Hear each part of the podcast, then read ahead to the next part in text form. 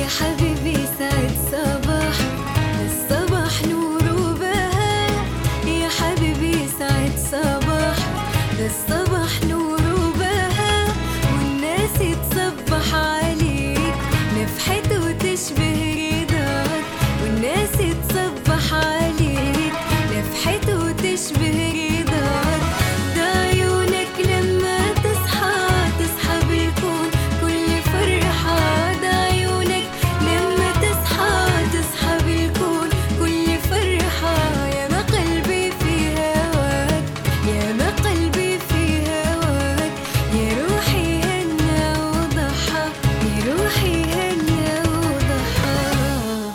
صباح الخير يا عدن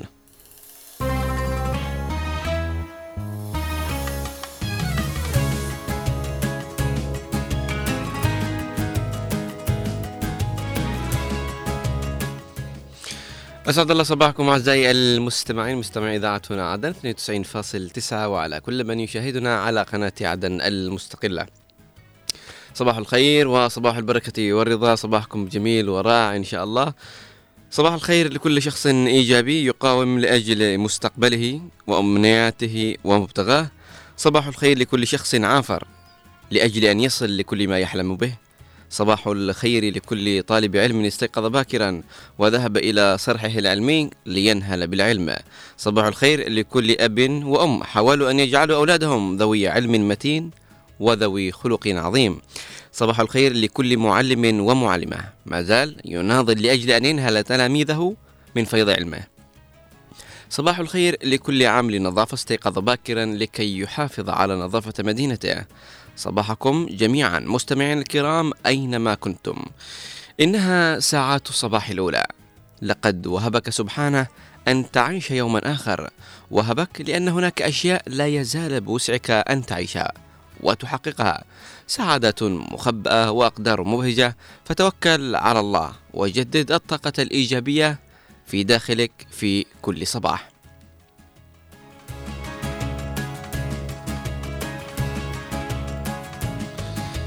صباح الخير آه، لكل شخص منكم يستمر بالكفاح مهما كسرت الأيام مجاديفه. لكل شخص إيجابي يقاوم لأجل مستقبله. صباح الخير لمن لا يجدها. صباح الخير لمن استيقظ يبحث عنها. صباح الخير لمن يكتبها ولمن يقرأها ولمن ينتظرها. ابتسموا وامضوا سعداء. وأتمنى لكم صباح جميل صباح مليء بالتفاؤل. عليكم مستمعينا مستمعي إذاعة عدن 92.9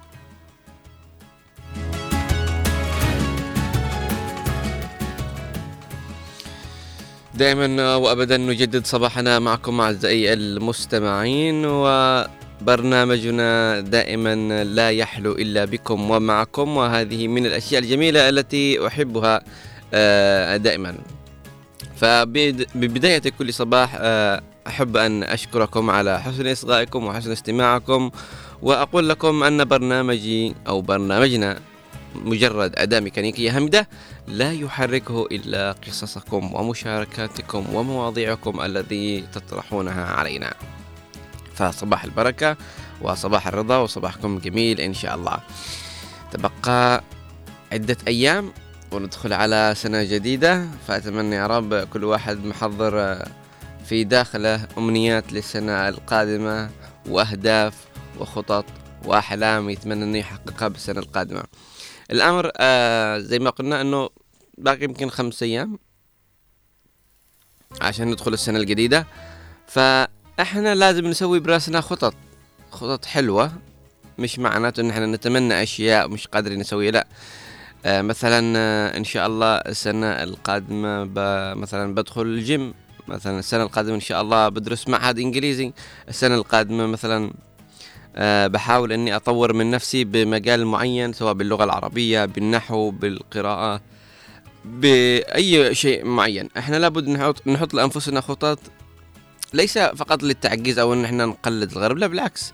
إنك تسوي خطط لعام جديد هذا من الأشياء الجميلة اللي دائما كل ما شفت الورقة اللي نويت تسوي فيها خطط أمام وجهك آه بتشعر إنه هذا حمل وعاتق عليك فأنت لازم تسويه وتقوم فيه. آه، أعتقد كان كل واحد منا العام الماضي بداية هذا العام أقصد يعني ما زال باقي خمس أيام كان براسه إنه يسوي أشياء معينة.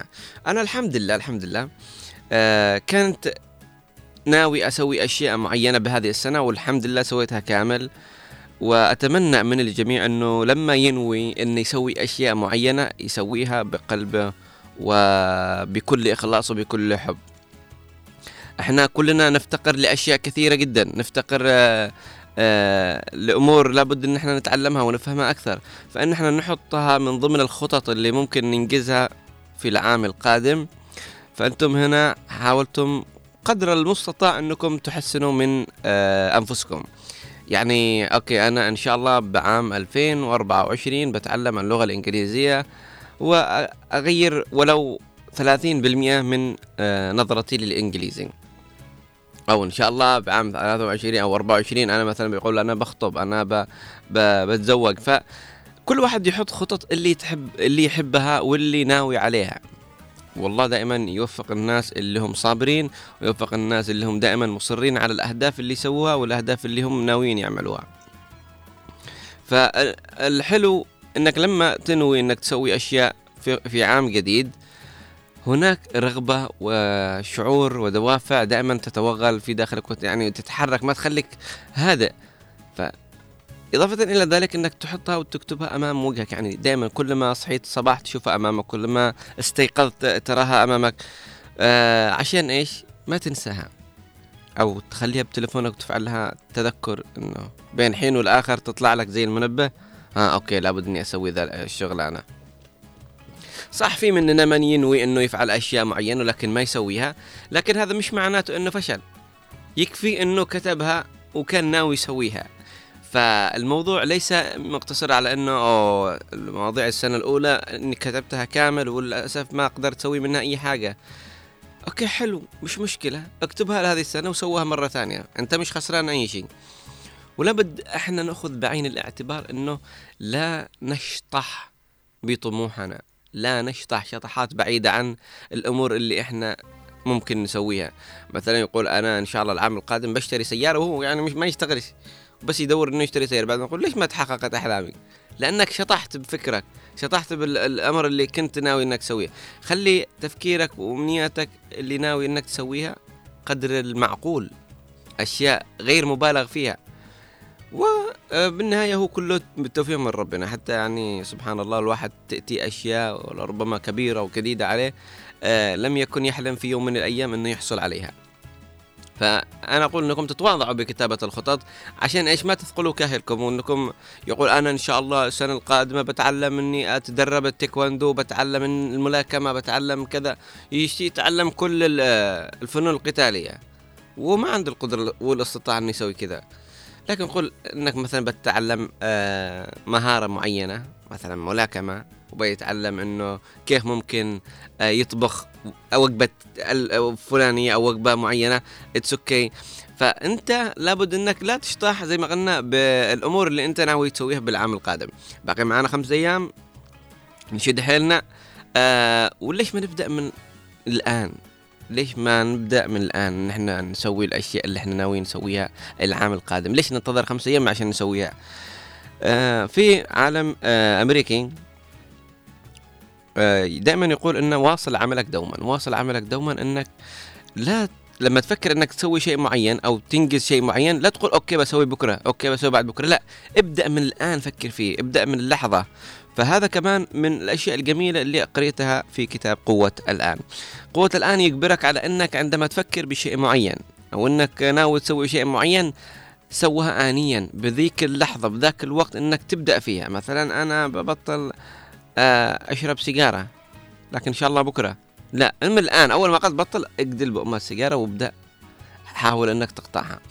فأنا جبت لكم على سبيل المثال إنه على موضوع السيجارة. المهم فإنك تبدأ بنفس الوقت اللي تقرر فيه أنت بتكون من أجمل الناس اللي ممكن إنها تقرر في حياتها. ليش؟ لأنه عندما تعطي يعني حسب ما يقولوا الناس إنه عندما تعطي أمل إنه في جاب ما بينك وبين الشيء اللي أنت تشتيه أو إنك ناوي إنك تسويه مسافة. هذه المسافة يتخللها كثير من الشوائب اللي ممكن إنها تخليك لا تثق بالأمر اللي أنت قررت فيه. أنا قررت إن أنا ببطل مثلا أروح السوق أشتري أشياء ما لي علاقة فيها أو ما لي يعني ما بستفيد من أي حاجة. فأنا مثلا متعود دائما أخرج السوق بالعصر أروح أشتري من هنا ومن هنا ومن هنا بالأخير أخلص فلوسي وما أكل اللي أشتريه.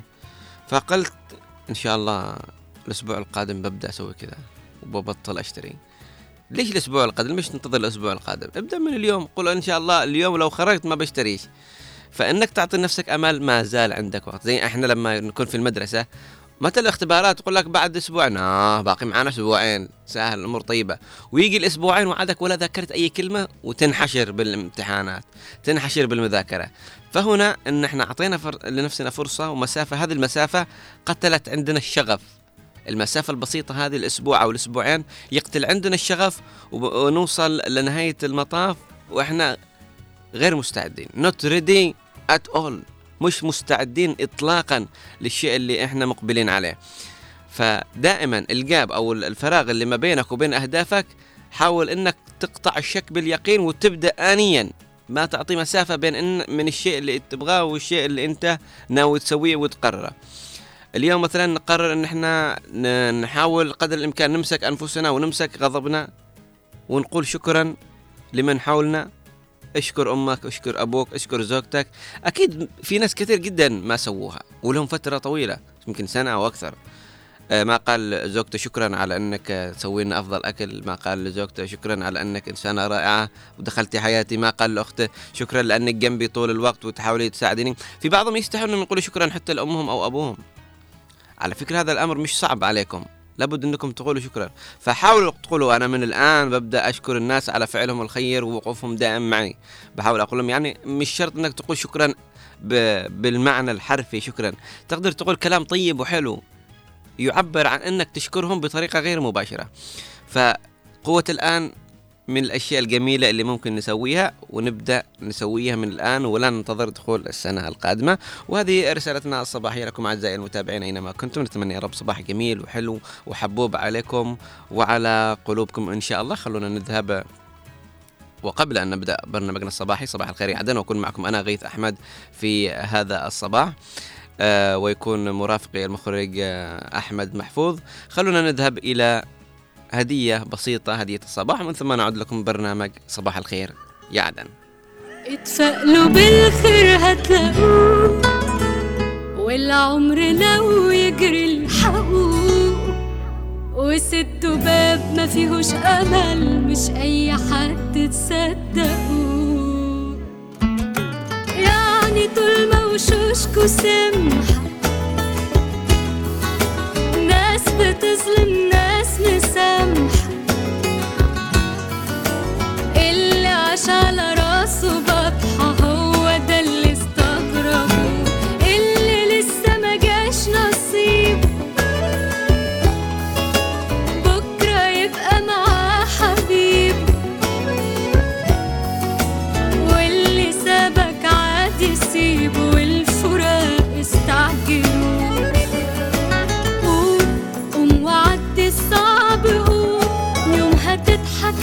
khuyum tim shaksima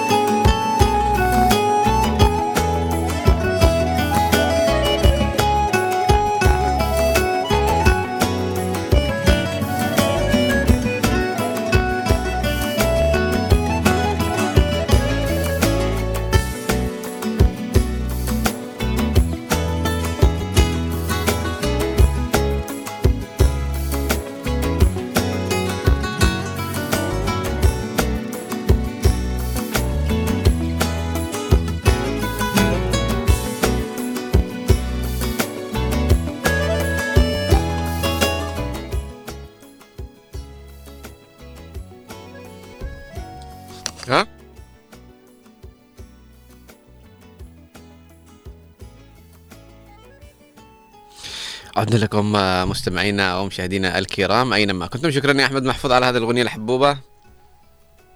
خلتنا نفكر بأشياء كثيرة جدا. شكرا جزيلا. آه، دائما أعزائي المتابعين آه، نكون آه، معكم في هذا الصباح. ودائما بنبدا برنامجنا الصباحي بأغنية جميلة. فخلونا نبدأ فقرتنا الصباحية وأولى الفقرات التي دائما نبدأ بها هي لفة سريعة على المحافظات الجنوبية لنعرف ونتعرف عن أحوال الطقس فكونوا معنا.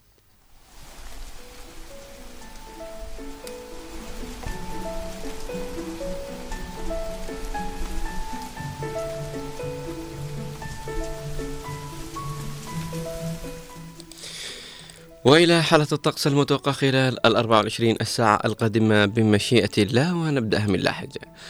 في لحج صباحا هناك آه، أمطار خفيفة درجة الحرارة تبدأ ب 26 درجة مئوية وليلا سيكون الطقس غالبا غائم ودرجة الحرارة تستقر ب 25 درجة مئوية. ملخص نشرة اليوم في لاحق سيكون الطقس نهارا غائما مع فترات مع هطول أمطار خفيفة وتكون درجة الحرارة العظمى 29 وسيكون الطقس ليلا غالبا غائما وتكون درجة الحرارة الصغرى 24 وهي مشابهة لليلة أمس. أما انتقالا إلى يافع يافع سيكون الطقس نهارا صافيا مع ظهور بعض السحب المتفرقة على فترات وتكون درجة الحرارة العظمى 27 وسيكون الطقس ليلا صافيا مع ظهور بعض السحب المتفرقة على فترات وتكون درجة الحرارة الصغرى 15 وانتقالا إلى أبين سيكون الطقس نهارا غائما جزئيا وتكون درجة الحرارة العظمى 29 درجة مئوية. وسيكون الطقس ليلا غالبا غائم وتكون درجة الحرارة الصغرى 26 وانتقالا إلى جزيرة سوقطرى سيكون الطقس نهارا غالبا غائم أو غائما جزئيا وتكون درجة الحرارة العظمى 27 وسيكون الطقس ليلا غائما على فترات مع هطول أمطار خفيفة وتكون درجة الحرارة الصغرى 21 ثم انتقالا إلى الضالع سيكون الطقس نهارا غالبا صافيا وتكون درجة الحرارة العظمى 25 وسيكون الطقس ليلا صافيا مع ظهور بعض السحب المتفرقة على فترات وتكون درجة الحرارة الصغرى 14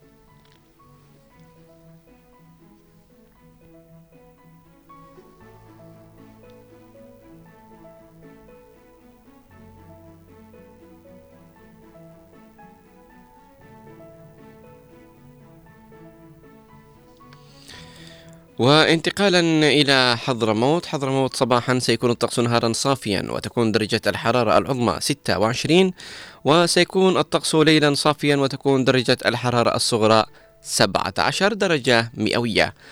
ومن حضرموت ننتقل إلى المهرة لنتعرف عن الطقس والأجواء فيها لهذا اليوم. المهرة سيكون الطقس نهارا صافيا مع ظهور بعض السحب المتفرقة على فترات وتكون درجة الحرارة العظمى 28 وسيكون الطقس ليلا ضبابيا وتكون درجة الحرارة الصغرى 16 ومن المهرة إلى شبوة. شبوة سيكون الطقس نهارا صافيا وتكون درجة الحرارة العظمى 32 وسيكون الطقس ليلا صافيا وتكون درجة الحرارة الصغرى 15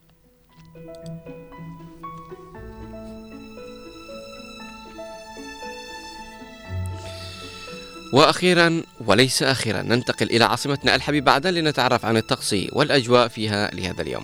عدن صباحا وظهرا أمطار خفيفة إن شاء الله ودرجة الحرارة تتراوح ما بين 25 إلى 26 عصرا ستكون هناك غيوم متفرقة ودرجة الحرارة 26 كذلك مساء درجة الحرارة 26 ولكن سيكون الطقس غالبا غائم.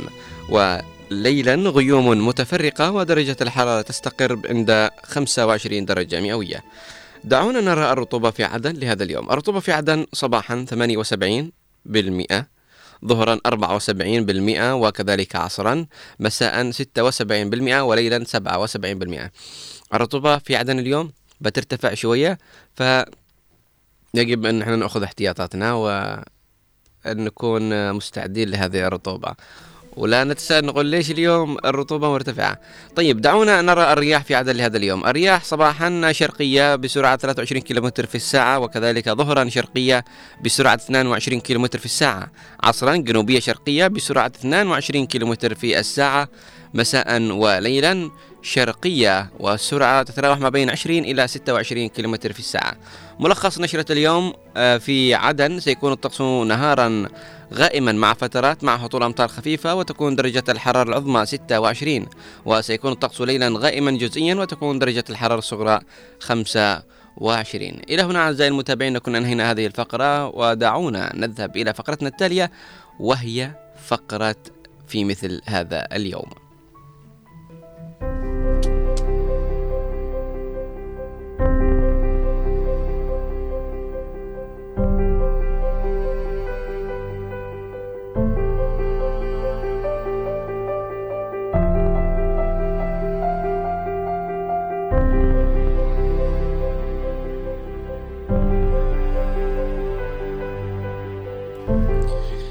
في مثل هذا اليوم في الخامس والعشرين من ديسمبر.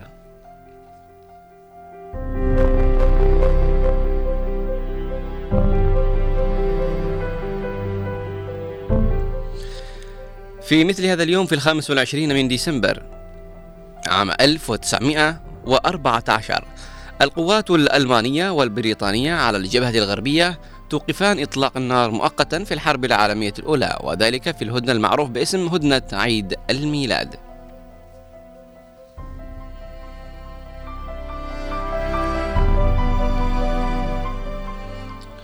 وفي مثل هذا اليوم عام 1952 الملكة إليزابيث الثانية تلقي أول خطاب لها منذ إعلائها العرش وذلك بمناسبة أعياد الميلاد.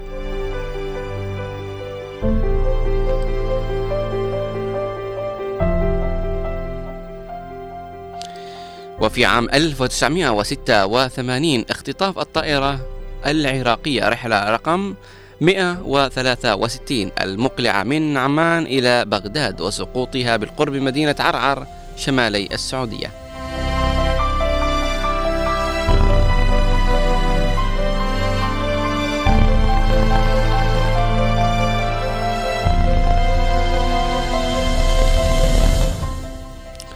وفي مثل هذا اليوم عام 1989 إعدام رئيس رومانيا السابق نيكولاي تشاوتشيسكو وزوجته وذلك بعد إدانتهما إحدى المحاكم العسكرية السرية بارتكاب جرائم حرب.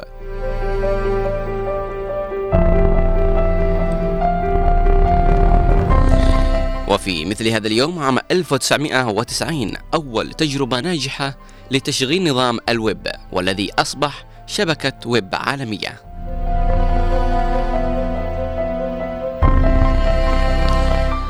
وفي مثل هذا اليوم عام 1991 استفتاء في أوكرانيا للانفصال عن الاتحاد السوفيتي والأغلبية توافق على الانفصال.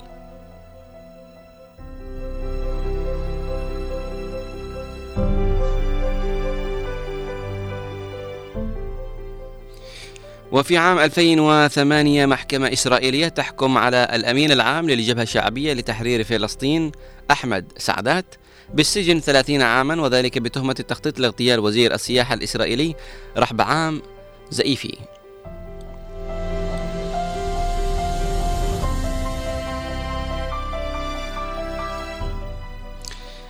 وفي عام 2009 صدور فيلم ثلاثة بلهاء أو 3 إيديتس حاز على العديد من الجوائز وحطم أرقاما قياسية عالمية ودخل موسوعة جينيس وهو الفيلم الهندي.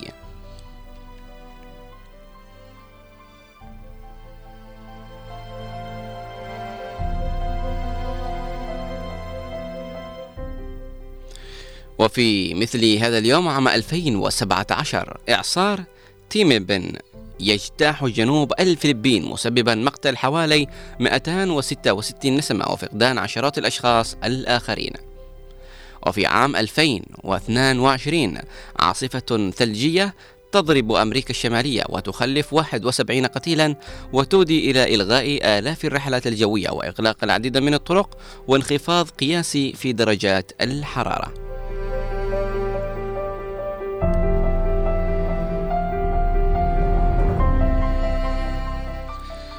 ومن مواليد هذا اليوم.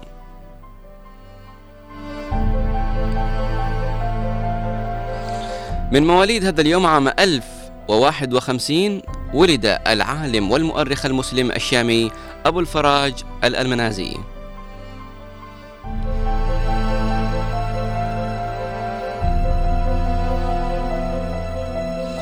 ومن مواليد هذا اليوم عام 1642 ولد العالم الفيزيائي الإنجليزي ومؤسس علم الميكانيكا إسحاق نيوتن. وفي عام 1866 ولد العالم الفيزيائي الألماني ماكس فين.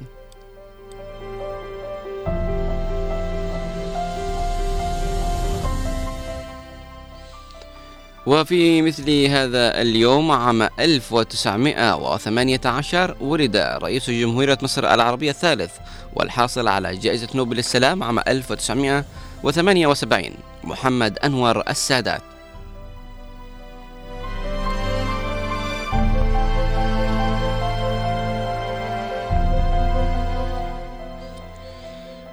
وفي مثل هذا اليوم عام 1948 ولدت زوجة الحسين بن طلال ملك الأردن علياء الحسين.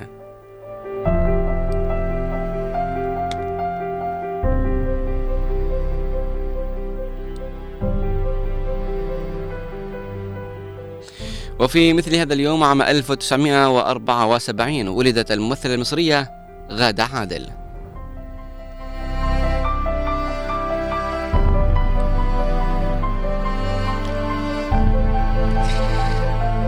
ومن وفيات هذا اليوم.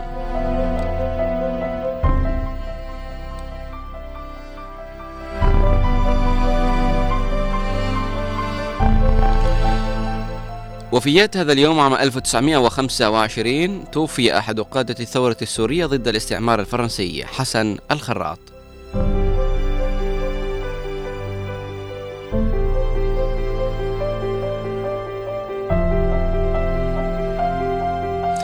وفي مثل هذا اليوم توفي عالم وطبيب أدوية نمساوي حصل على جائزة نوبل في الطب عام 1973 ال ال ال الطبيب أوتو لوفي.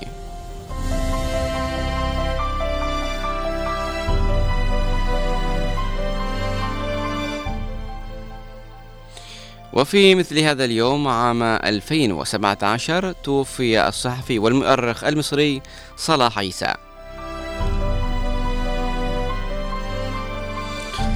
ومن الأعياد والمناسبات لمثل هذا اليوم.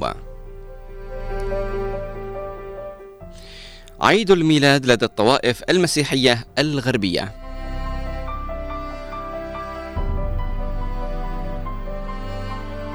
وعيد ميلاد إله الشمس والإنفكتوس عند الوثنيين في الإمبراطورية الرومانية. ويوم الدستور في جمهورية صين الشعبية.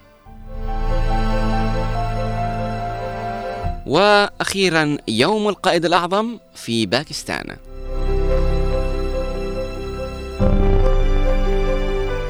أعزائي المتابعين بعد أن تعرفنا عن الأحداث التي حدثت في مثل هذا اليوم ومن مواليد ووفيات وكذلك أعياد ومناسبات دعونا نذهب إلى لفة سريعة في المواقع الإخبارية نتعرف عن جديد المستجدات ونذهب ونتجول فيها بعض الشيء في فقرة حلو الأخبار فكونوا معنا.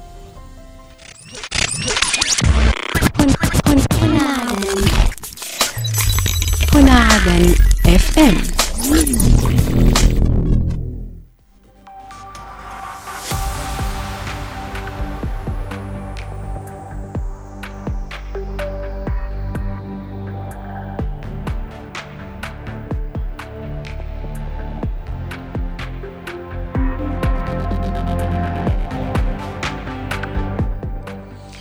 أهلا وسهلا بكم أعزائي المتابعين اينما كنتم إلى فقرة حلو الأخبار التي ناخذ بعض الأخبار الإيجابية من عده صحف ومواقع إلكترونية.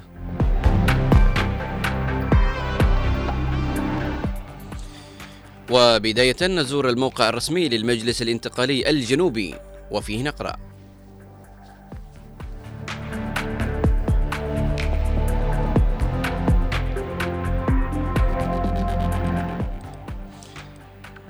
الرئيس الزبيدي يوجه صندوق صيانة الطرق والجسور باستلام محطات الوزن وإدارتها.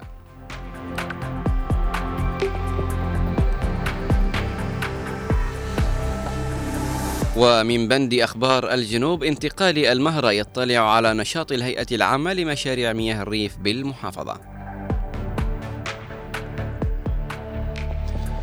وانتقال الغيضة ينظم ورشة عمل حول دور الأطر القيادية في بناء وتطوير المجال التنظيمي والمؤسسي.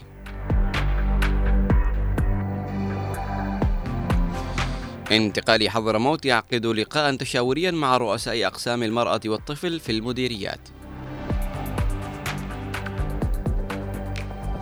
ورئيس تنفيذية انتقال أبيان يلتقي رؤساء اللجان المحلية لانتقال خنفر.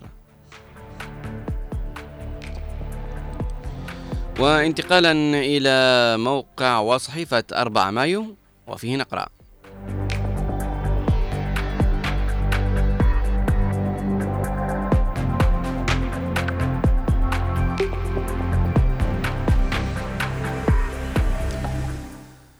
ومن 4 مايو نقرأ نقيب حشوان يزف بشرى سارة للصحفيين والإعلاميين الجنوبيين.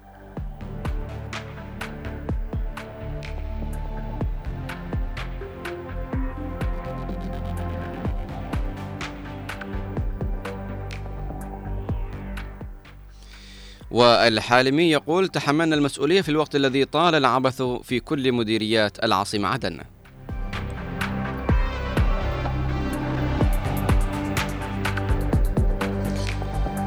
ولملس يزور وفد بلادنا الكشفي المشارك في المخيم العربي بدولة الإمارات.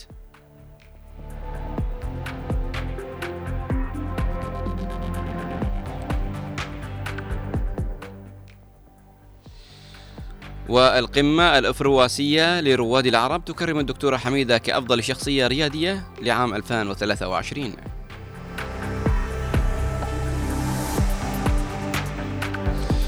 مكتب الأشغال ينفذ حملة لإزالة مواقع بسط عشوائي على مرافق خدمية في عتاق.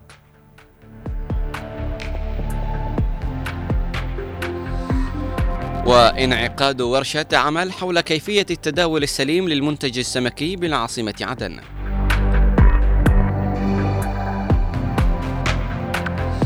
وبدعم إماراتي توزيع 1800 سلة غذائية لأسر الفقيرة في مدينة عتاق.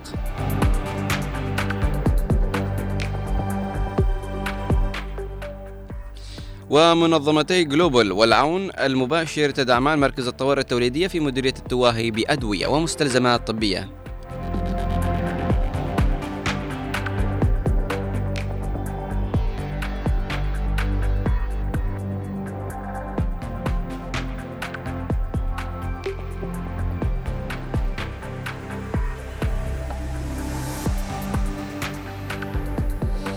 وانتقالا إلى موقع وصحيفة عدن تايم ومن بند أخبار عدن نقرأ لكم.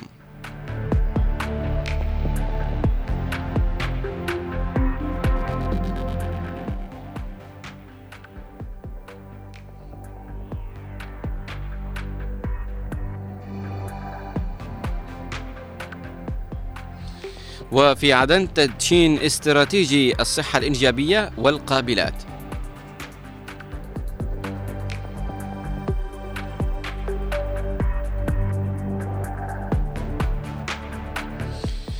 واليافعي يؤكد على مواصلة الدعم من أجل تحسين المستوى المهني والمعيشي للصحفيين والإعلاميين.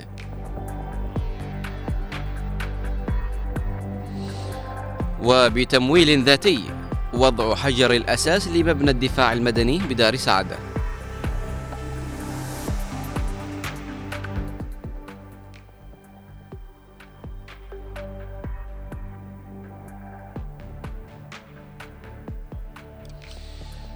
وانتقالا من عدن تام إلى بند أخبار المحافظات ونقرأ لكم.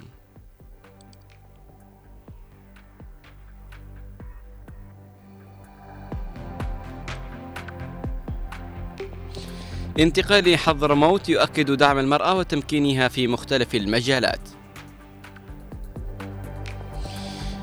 وفي الضالع رفع الاستعدادات الأمنية والجاهزية القتالية.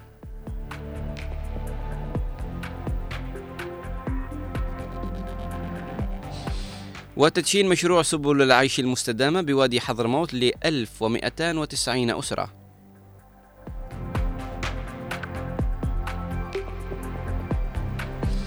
وفريق من البرنامج السعودي في مدينة شبام التاريخية لإعادة, لإعادة تأهيل مبانيها المتضررة.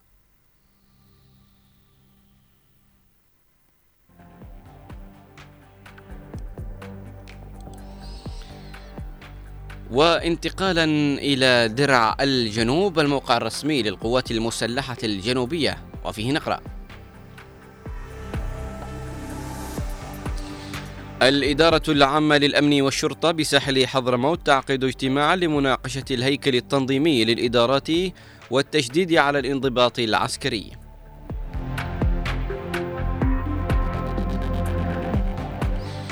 وفي عملية أمنية نوعية قوات الحزام الأمني تلقي القبض على شبكة ترويج المخدرات بالعاصمة عدن.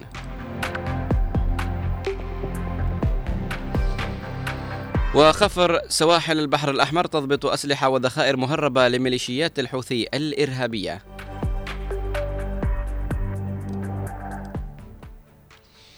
إلى هنا أعزائي المتابعين أينما كنتم آه، تنقلنا في بعض الصحف والمواقع الإخبارية وتعرفنا عن المستجدات في الجنوب ونتمنى أن تكون الأخبار الإيجابية في استمرار دائم ومتواصل في كافة محافظاتنا الجنوبية. فدعونا أعزائي المتابعين ننتقل إلى فقرة بريد اليوم ونذهب إلى حضرموت ونذهب مع مراسلنا وزميلنا الرائع محمد باشا رحيل. نقول يا صباح الخير.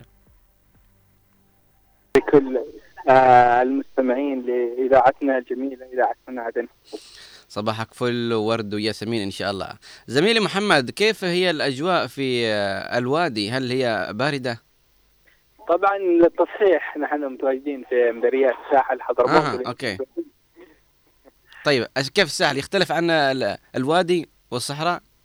طبعا ال- الأجواء الساحلية تختلف عن الأجواء الصحراوية مه. آه، الأجواء الساحلية تكون محاطة نوعا ما بال بالرطوبة أو يكون حتى أجواء ال- البرودة تختلف الأجواء الص- الصحراوية تكون برودتها أعلى مم. بكثير من, من ال- الأماكن الساحلية مه. وأيضا الأجواء الساحليه يعني لها فيها من الإيجابيات وفيها من السلبيات وبالعكس الأجواء الصحراوية يعني لكن في الصيف تكون الأجواء الصحراوية نوعا ما تكون أفضل من الساحلية في بعض اجزاء مثل الرطوبة ومن هذه الأمور مهم. آه اذا أتمنى يكون آه، برد وسلام على أهلنا في ال- الصحراء ووادي حضرموت.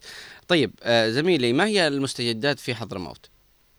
آه، طبعا أكثر ما هو مستجد هذه الأيام هو مهرجان حضرموت الرياضي الرابع الذي دشنته دائرة الشباب والرياضة بالمجلس الانتقالي الجنوبي بمحافظة حضرموت فهذا المهرجان الرياضي الذي احتوى على ما يقارب أكثر من 20 لعبة ورياضة آه، وهو يعد مكرمة من القيادة السياسية للمجلس الانتقالي الجنوبي بقيادة الرئيس القائد عدروس الزبيدي لشباب ورياضيين محافظة حضرموت. فهذا المهرجان كان هذا العام آه، تميز بأمور آه، مغايرة عن كل عام وهي أكثر حاجة ميزوا هذا العام مشاركة ذوي الهمم في هذا المهرجان.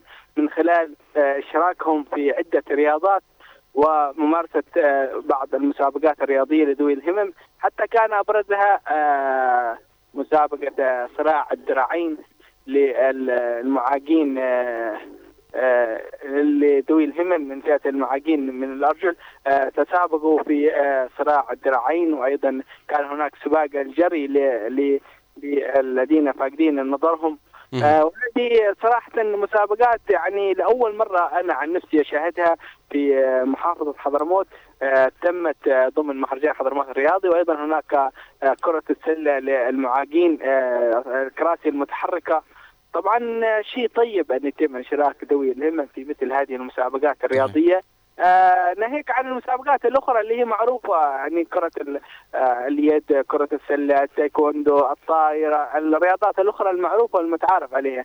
لكن مثل ما ذكرنا أن ذوي الهمم كانوا هم آه المعيار الفارق في هذه النسخة من المهرجان الرابع. آه طبعا آه كان هناك تدشين رائع لفعاليات المهرجان. كانت هناك فقرات استعراضية من الفرقة النحاسية وأيضا الفرقة الكشفية. تم آه، عرض لوحات استعراضية جميلة لهذه المهرجان ولما يحويه من أنشطة رياضية متنوعة مثل ما ذكرنا. وأيضا آه، صراحة آه، لفتة كريمة جدا من آه، دائرة الشباب والرياضة بالمجلس الانتقالي بمحافظة حضرموت في إبراز ذوي الهمم وإبراز قدراتهم طبعا ذوي الهمم هم ليسوا معاقين مثل ما نحن نحكي بل المعاق هو من معاق من هو يكون معاق فكريا معاق ذهنيا من لا لا لا تكون له بصمة في المجتمع هذا هو المعاق. بينما هؤلاء نحن نسميهم ذوي الهمم لأنهم ذو همم عالية وروح طيبة وأيضا هم جزء من هذا المجتمع الذي لا يتجزا وهذه صراحة كانت بادرة جميلة من من دائرة شباب الطلاب مثل ما ذكرنا. ممتاز جدا آه، وأخبار جميلة. نتمنى لكم دائما وابدا التوفيق والنجاح في كل أموركم وكل أعمالكم ولفتة جميلة جدا ونتمنى أن أن تكثر هذه الأمور وإشراك وإدماج جميع الشباب سواء كانوا ذي الهمم أو ايا يكن إنه من الجميل إن إحنا نشعر الشباب بأنهم موجودون على هذه الأرض وأن لهم دور وانهم لهم حقوق كما عليهم واجبات. فشيء جميل جدا. أشكرك زميلي محمد بشر حيل على هذه المعلومات. نتمنى لك نهار سعيد إن شاء الله. شكرا جزيلا. في أمان الله. أعزائي المتابعين من الأخبار الجميلة إن إحنا دائما نسمع إنه ذوي الهمم يتم إشراكهم في المجالات الرياضية وإشراكهم في آه، أنشطة مختلفة وهذه من الأشياء التي تثلق الصدور. إضافة إلى ذلك إنه زي ما قال عندهم لأول مرة آه، حق الريستنج المصارعة في الأيدي وكذلك بعض الأنشطة التي آه، عملوها في حضرموت بادرة جميلة ونتمنى أنها لا تكون الأولى ولا تكون الأخيرة إن شاء الله. ما يزال بجعبتنا الفقرات المتنوعة ما زال عندنا فقرة رياضية سنكون معكم مع الكابتن خالد ونتعرف عن المستجدات والأمور. لكن آه، دعونا نذهب إلى فاصل قصير ومن ثم نعود لكم عدن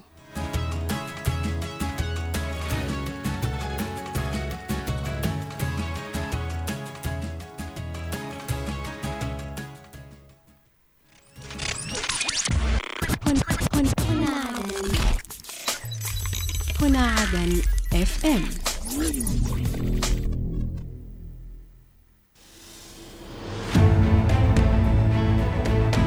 نعيش معكم ونتابع قضاياكم.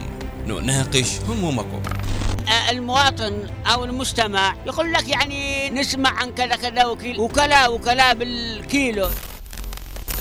لا معلمين لا كتاب مدرسي الناس في ظل هذا الوضع المزري. لا خدمات لا رواتب لا معاشات. ترفعوا رسائل وما حد يقرأ رسائلكم. ال- ال- الآن اللي بيسمعوك بيقولوا هذا الكلام لا يودي ولا يقيس المجتمع يعرف المجتمع يعرف يعني إيش دوركم. فرسائلكم مسموعة وأينما كنتم ننقلها إلى المعنيين في برنامج وطني. وطني من الأحد إلى الخميس في تمام الساعة التاسعة صباحا.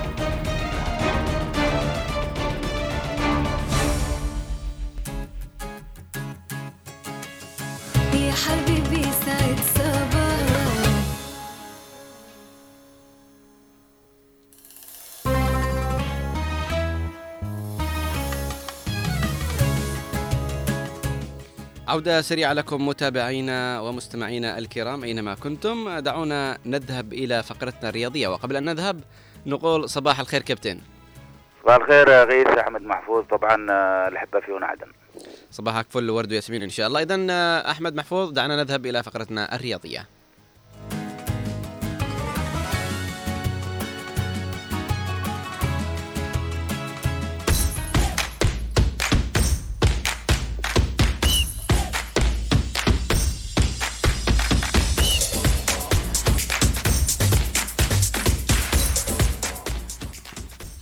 كابتن خالد أهلا وسهلا بك مرة أخرى آه، دائما الفقرة الرياضية تكون معك ولا تحلو إلا معك إن شاء الله. كابتن دعنا نبدأ اليوم بمساحة الوفاء. نعم غيث نجدد لك الصباح طبعا أنت ومن يستمع صباح الخير يا عدن آه، مساحة الوفاء اليوم آه، نتحدث عن أحد نجوم الرياضة العدنية والجنوبية على وجه التحديد باعتبار إنه اسم آه، لمعة بعيدا عن كرة ال- القدم. هو طبعا آه، نجم في المركز الاجتماعي ونادي الشباب المتحدة من بوابة طبعا الملاكمة ورفع الأثقال كلاعب آه، كمدرب مزج جماليات الحضور الرياضي على مر السنوات التي طبعا عاش فيها في عمره. وبالتالي نتحدث عن الكابتن حامد العصار الاسم الجميل الذي يحتفظ له الكثير من محبي الملاكمة ورفع الأثقال بكثير من الأشياء باعتبار أنه من الأشياء الجميلة التي أيضا ساهمت في تأسيس اللعبة آه، غيث على مر. السنوات التي تواجد بها طبعا في مضامين اللعبة. وبالتالي أكيد أنه نتحدث عن اسم آه، جميل. آه، نحن أوفياء لهؤلاء الناس الذين رحلوا لأجوار ربهم لكن نحتفظ لهم بكثير من الأشياء كثير من الأمور التي ارتبطت بواقع الرياضة عندما بدأت هكذا تظهر وتقدم هوية مدينة هوية جمع هوية شباب. وبالتالي أكيد نحن سعداء اليوم أنه نتذكر هذا الاسم نترحم عليه في الذكرى. الرابعة على الرحلة طبعا 25 آه، ديسمبر ديسمبر آه، يرحم الله طبعا الكابتن حامد علي العصار ويسكنه الجنة الله يرحمه. كابتن دعنا نذهب إلى أخبار دوري مديرية العاصمة عدن لكرة القدم. نعم طبعا آه، تحدثنا قبل أيام غيث على أنه كبار السن والمخضرمين يخوضون غمار آه، بطولة لكرة القدم تقام برعاية طبعا الهيئة التنفيذية لانتقال العاصمة عدن مبارياتها أقيمت على ملعب طبعا حسين باوزير في المعلى ثمان منتخبات لثمان مديريات آه، شاركوا. أقترب ال- الختام أمس آه، منتخب المنصورة آه، بلغ طبعا المباراة النهائية للدوري هذا باعتبار إنه تمكن من الفوز بوابة ركلات الترجيح على منتخب مديرية الشيخ عثمان. المباراة كانت انتهت بهدفين لهدفين. أكيد آه، غير أن مثل هذه المباريات باعتبار أنها ترتبط بعمر يعني محدد يعني مهم. آه، قليل لكن حضور فني جميل لهؤلاء اللاعبين نحن أكيد سنتابع المعطيات في الأيام القادمة سنتعرف على من سيتوج آه، بدوري المخضرمين لكرة القدم آه، في عدن أكيد لنا موعد بإذن الله تعالى بإذن الله. كابتن دعنا نذهب إلى بطولة آه، آه، التنس الر- ال- الرياضي. طبعا أنا وأنت تحدثنا في الأيام الماضية عن البطولة الثامنة للتنس ال- الأرضي اللي تقام في عدن وتحديدا في ملاعب التنس الأرضي في كريتر تمتد من 16 إلى 27 آه، حوار جميل. أمس آه، تأهل محمد مكي وعزيز عادل إلى نهائي آه، فئة الممتاز ضمن بطولة التنس الثامنة. وبالتالي آه، محمد مكي وعزيز عادل يحجزا مكانهما في الموعد ال- الختام بعد نجا- نجاحهما في تجاوز مباراتي الدور نصف النهائي عصر الأحد من خلال الفوز أيضا على الخصمين. وبالتالي تأهل آه، مستحق آه، طبعا محمد مكي وعزيز عادل في ضرباء موعد طبعا لفئة الممتاز عصر الثلاثاء. أكيد نحن سنتابع المعطيات آه، في حوار التنس العدني ولنا حديث ومتابعة على أثير هنا عدن. نعم. ماذا عن تنس الكراسي؟ طبعا هذه ال- الأمور بالنسبة لنا غير محببة جدا. نعم. لأنها تنتمي مثل ما نقول دائما إلى ذوي ذوي. الهمام آه، المعاقين هكذا جسديا وبالتالي اختتمت في آه، طبعا آه، عدن آه، وتماشيا مع اليوم العالمي طبعا لحقوق الإنسان بطولة اقيمت لأربع أيام في الصالة المغطاة هناك في الشيخ عثمان بمشاركة 14 لاعب من ذوي طبعا الهمم. أكيد إنه الشبكة الوطنية لحقوق الأشخاص هي التي دعمت هذا الأمر وبالتالي نادي أيضا اتحاد التنس العدني ممثل ب زهير موشقي أيضا قام هذه المنافسات طبعا ال- البارالمبية لذوي ال- ال- الهمم وبالتالي أكيد إنه ال- الأمر مرتبط آه، بفئة معينة غير تحتاج إلى الدعم تحتاج إلى تقديم هذه الأشياء. أكيد إنه المشهد جميل الكل ابتسم آه، هكذا رافق المعطيات آه، رافق الحداثه راف- رافق قيمة أن يكون هؤلاء جزء من ال- المجتمع بمثل هذه الفعاليات. نحيي الكابتن زهير موشقي ونحيي كل من يقف على هذه الفعاليات. وبإذن الله تعالى لنا موعد قادمه. نعم كابتن. كابتن يقال أن هناك إصابات في أعلن اتحاد نادي جدة أعلن أن هناك إصابات في أحد اللاعبين. نعم دائما أنا وأنت غيث آه، نقول أنه الإصابة في الرباط ال- الصليبي آه، من أصعب نعم. يعني ال- الإصابات التي دائما يتعرض لها اللاعب بشكل عام وليس كرة القدم. وبالتالي الاتحاد السعودي أمس في بيان رسمي نشره على الحساب الرسمي إكس أنه آه، الفحوصات الطبية التي أجراها أحمد بام سعود آه، تؤكد أنه اللاعب أصيب آه، بالرباط الصليبي. وبالتالي غياب طويل آه، الاتحاد يعاني طبعا مع النتائج واليوم يعاني مع الإصابات. نتمنى طبعا ل البام سعود آه، كل شيء جميل وأن نراه في قادم الأيام في موعد أفضل باعتبار أنه كان تعرض لإصابة في مباراة كان خسرها الاتحاد بثلاثية في الجولة 18 من الدوري السعودي بثلاثة لواحد. سنتابع حديث كرة القدم العربية. نعم كابتن. كابتن آه، ماذا عن الدوري الإنجليزي الممتاز؟ طبعا أمس اختتمت الجولة آه، غيث آه، الثامنة عشر آه، تشيلسي آه، مع ويلفرهامبتون. مباراة جميلة أنتظرها الكثير لكن آه، آه، عشاق تشيلسي بخيبة جديدة باعتبار أن هذا الفريق الكبير يعاني مع النتائج يترنح في كثير من المباريات. آه، ويلفرهامبتون أمس الذي كان فاز على عدد من الأندية الكبيرة أيضا أمس آه، فاز على تشيلسي بهدفين لهدف وبالتالي بالخسارة تشيلسي 22 نقطة في المركز العاشر آه، بفارق الأهداف عن ولفرهامبتون وبالتالي آه، كرة قدم جميلة نحن سنتابعها في الأيام ال- القادمة من خلال مرحلة ما يسمى البوكسيك دي طبعا آه، في الكرة مم. الإنجليزية المباراة المضغوطة سنتابعها باذن الله تعالى أنا وأنت على ثيرون عدن نعم كابتن. آه، هناك أخبار آه، يزفوها ل- لأنتر ميلان. ما هي؟ نعم آه، طبعا نتحدث دائما عن الإصابات. باعتبارنا اسوء شيء في كرة القدم. طبعا أمس سيموني إنزاجي مدرب الإنتر ميلان المتصدر للدوري الإيطالي هكذا تحدث بخبر غير محبب بالنسبة للناس باعتبار إنه أعلن إنه الأمر يرتبط بالكولومبي طوال خوان آه، بالأصح آه، كوادرادو آه، الظهير الأيمن للفريق أنه اجرى عملية جراحية في وتر العرقوب وبالتالي سيغيب لفترة طويلة قد تمتد لأربع شهور. طبعا الأمر جاء من خلال شبكة سكاي سبورت آه، ايطالي التي أكدت أنه الموضوع ارتبط بأنه اللاعب فعلا سيعاني مع الإصابة وبالتالي اجراء العملية والغياب. اللاعب طبعا هو في ال 35 من العمر معروف طبعا هذا الجميل ال- الكواد رادو وبالتالي نحن نتمنى له شيء جميل نتمنى نتابعه في الأيام ال- القادمة. هذا طبعا آخر ما عندي غيث. هناك إجازة إجبارية في أعياد ال- رأس السنة والشتوية. أكيد آه، ستغيب عنا المباراة لكن لن نغيب عن متابعة الأخبار الرياضية. صباحك جميل غيث أنت وأحمد محفوظ وكل من يستمع ليسيرون عدن إلى اللقاء. في أمان الله. شكرا لك كابتن خالد على موافاتنا بالمستجدات الرياضية ونشكرك دائما وابدا أنك دائما معنا وتطلعنا على المستجدات سواء داخليا أو عربيا أو عالميا. أعزائي المتابعين ما زال في جعبتنا الكثير والكثير نتحدث معكم ونواصل معكم فقراتنا لكن آه، دعونا نذهب إلى فاصل ومن ثم نعود لكم بموضوع حلقتنا لهذا اليوم.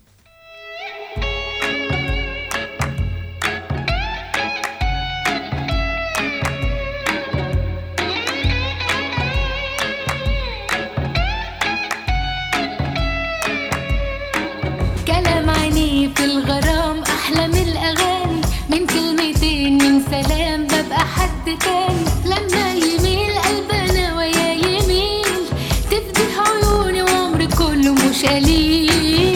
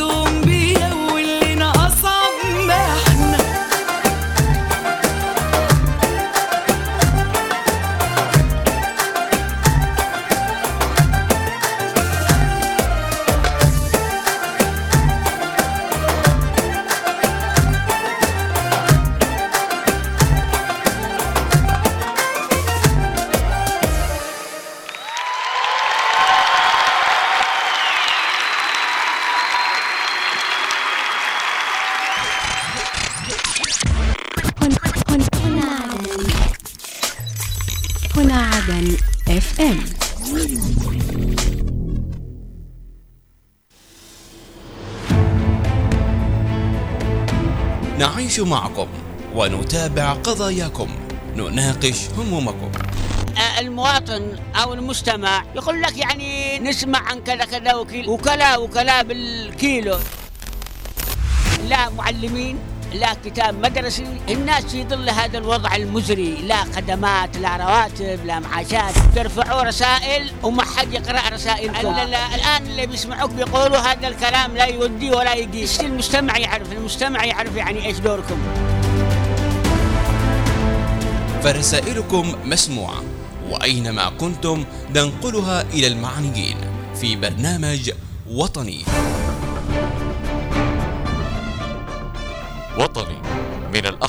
إلى الخميس في تمام الساعة التاسعة صباحا.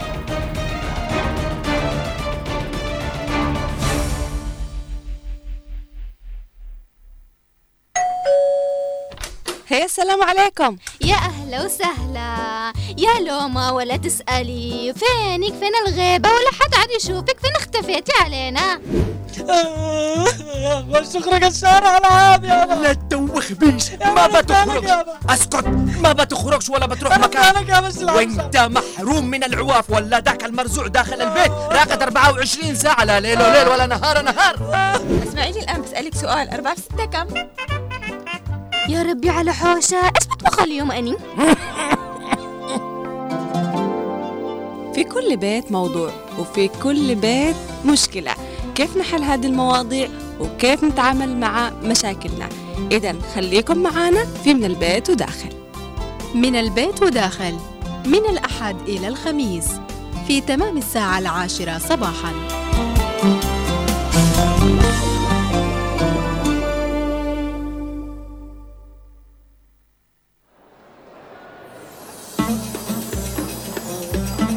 هناك أمور نقوم بها ونعيشها في وقت العصر.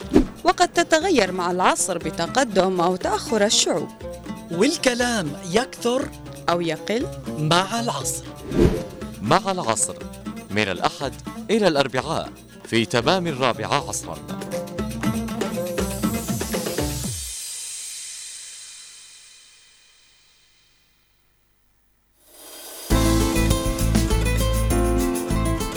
تحتاج تعبر عن رأيها. وبعض الوقت هي من تصنع قرارها.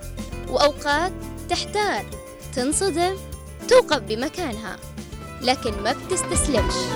في طريق مكملة مؤمنة إن أنا مختلفة وفوق العادي. ببني في حلمي ويكبر سنة ورا سنة. ونتيجته بشوفها قصادي برنامج ست الحسن. يعرفك إيش لك وإيش عليك. ست الحسن السبت في تمام الساعة الرابعة عصرا.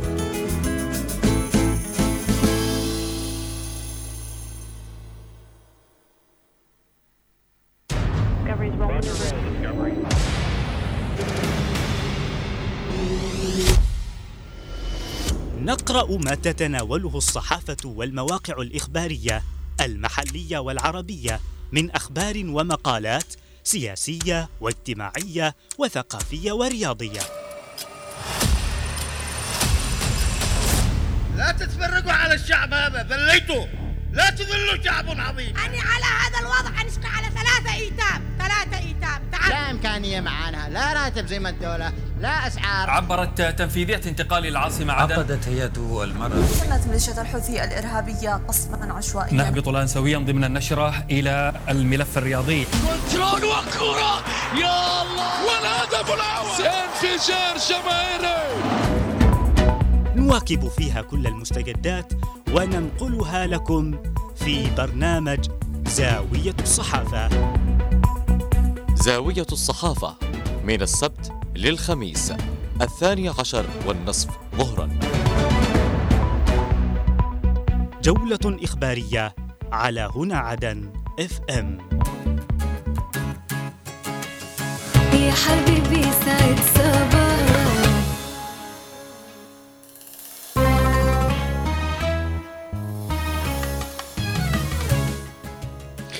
عودة سريعة لكم مستمعينا أو مش سريعة لا صح عدة لكم مستمعينا أعزائي المتابعين أينما كنتم.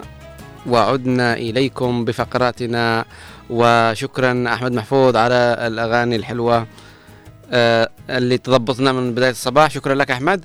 طبعا أعزائي المتابعين قبل أن نذهب إلى موضوع حلقتنا لهذا اليوم الذي سنتحدث عن مرض الناعور المرض الذي يصيب الكثير من الناس أو بما يسمى الهيموفيليا. دعونا نذهب إلى فقرة التقرير ونتحدث عن معلومات جديدة عن عالم النبات.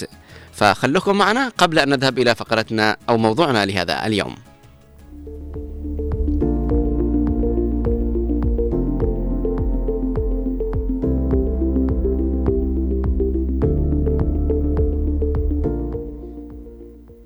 صباح الخير عليكم مستمعينا الكرام. اليوم بعطيكم معلومة أو معلوماتنا اليوم بتكون عن النباتات وكلنا نعرف أن عالم النباتات فيه كثير من الغرابة في بعض أسرار عن عالم الحيوان ويختلف كذلك عن عالم الإنسان. فالنباتات تمتلك الكثير من الأسرار والغرائب ومن المعلومات الغريبة للغاية عن النباتات هي ما يلي. يتكون التفاح من 84% من الماء. بينما يتكون الخيار من 97 من الماء.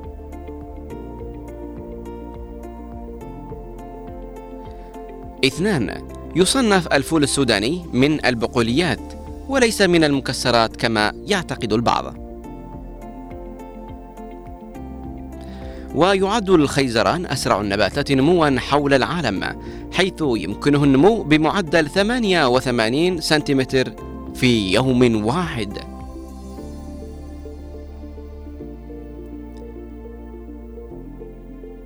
زرعت البطاطا لأول مرة في البيرو قبل نحو سبعة آلاف عام. خمسة. يبلغ متوسط بذور حبة الفراولة الواحدة حوالي 200 بذرة وتعد الفاكهة الوحيدة التي توجد بذورها خارجها.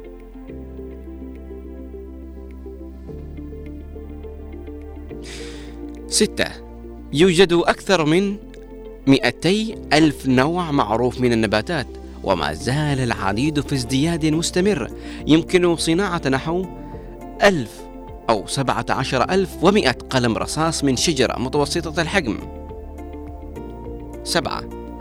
كانت زهور التوليب في القرن السابع عشر تباع في هولندا بسعر أعلى من سعر الذهب وقد سميت هذه الفقرة الفترة بجنون التوليب والتي انتهت بحلول عام 1637 ميلادية.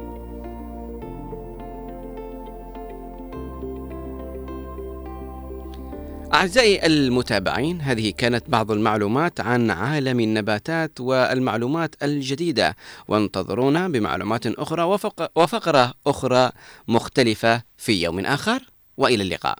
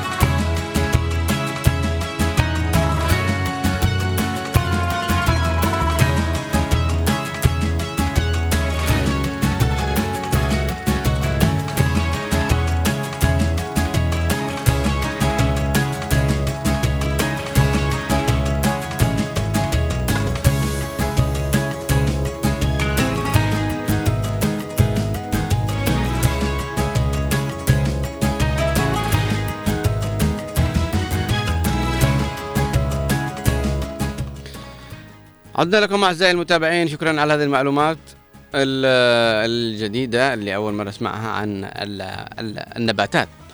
طبعا آه الخيار يتكون من 97% من الماء شيء جميل جدا. وكمان المعلومات اللي دهشتني أنه البطاطا زرعت قبل سبعة آلاف عام. يعني البعض يعتقد أنها يعني وجدت بالقرون الوسطى لا يعني قديمة قدم آه، التاريخ نفسه.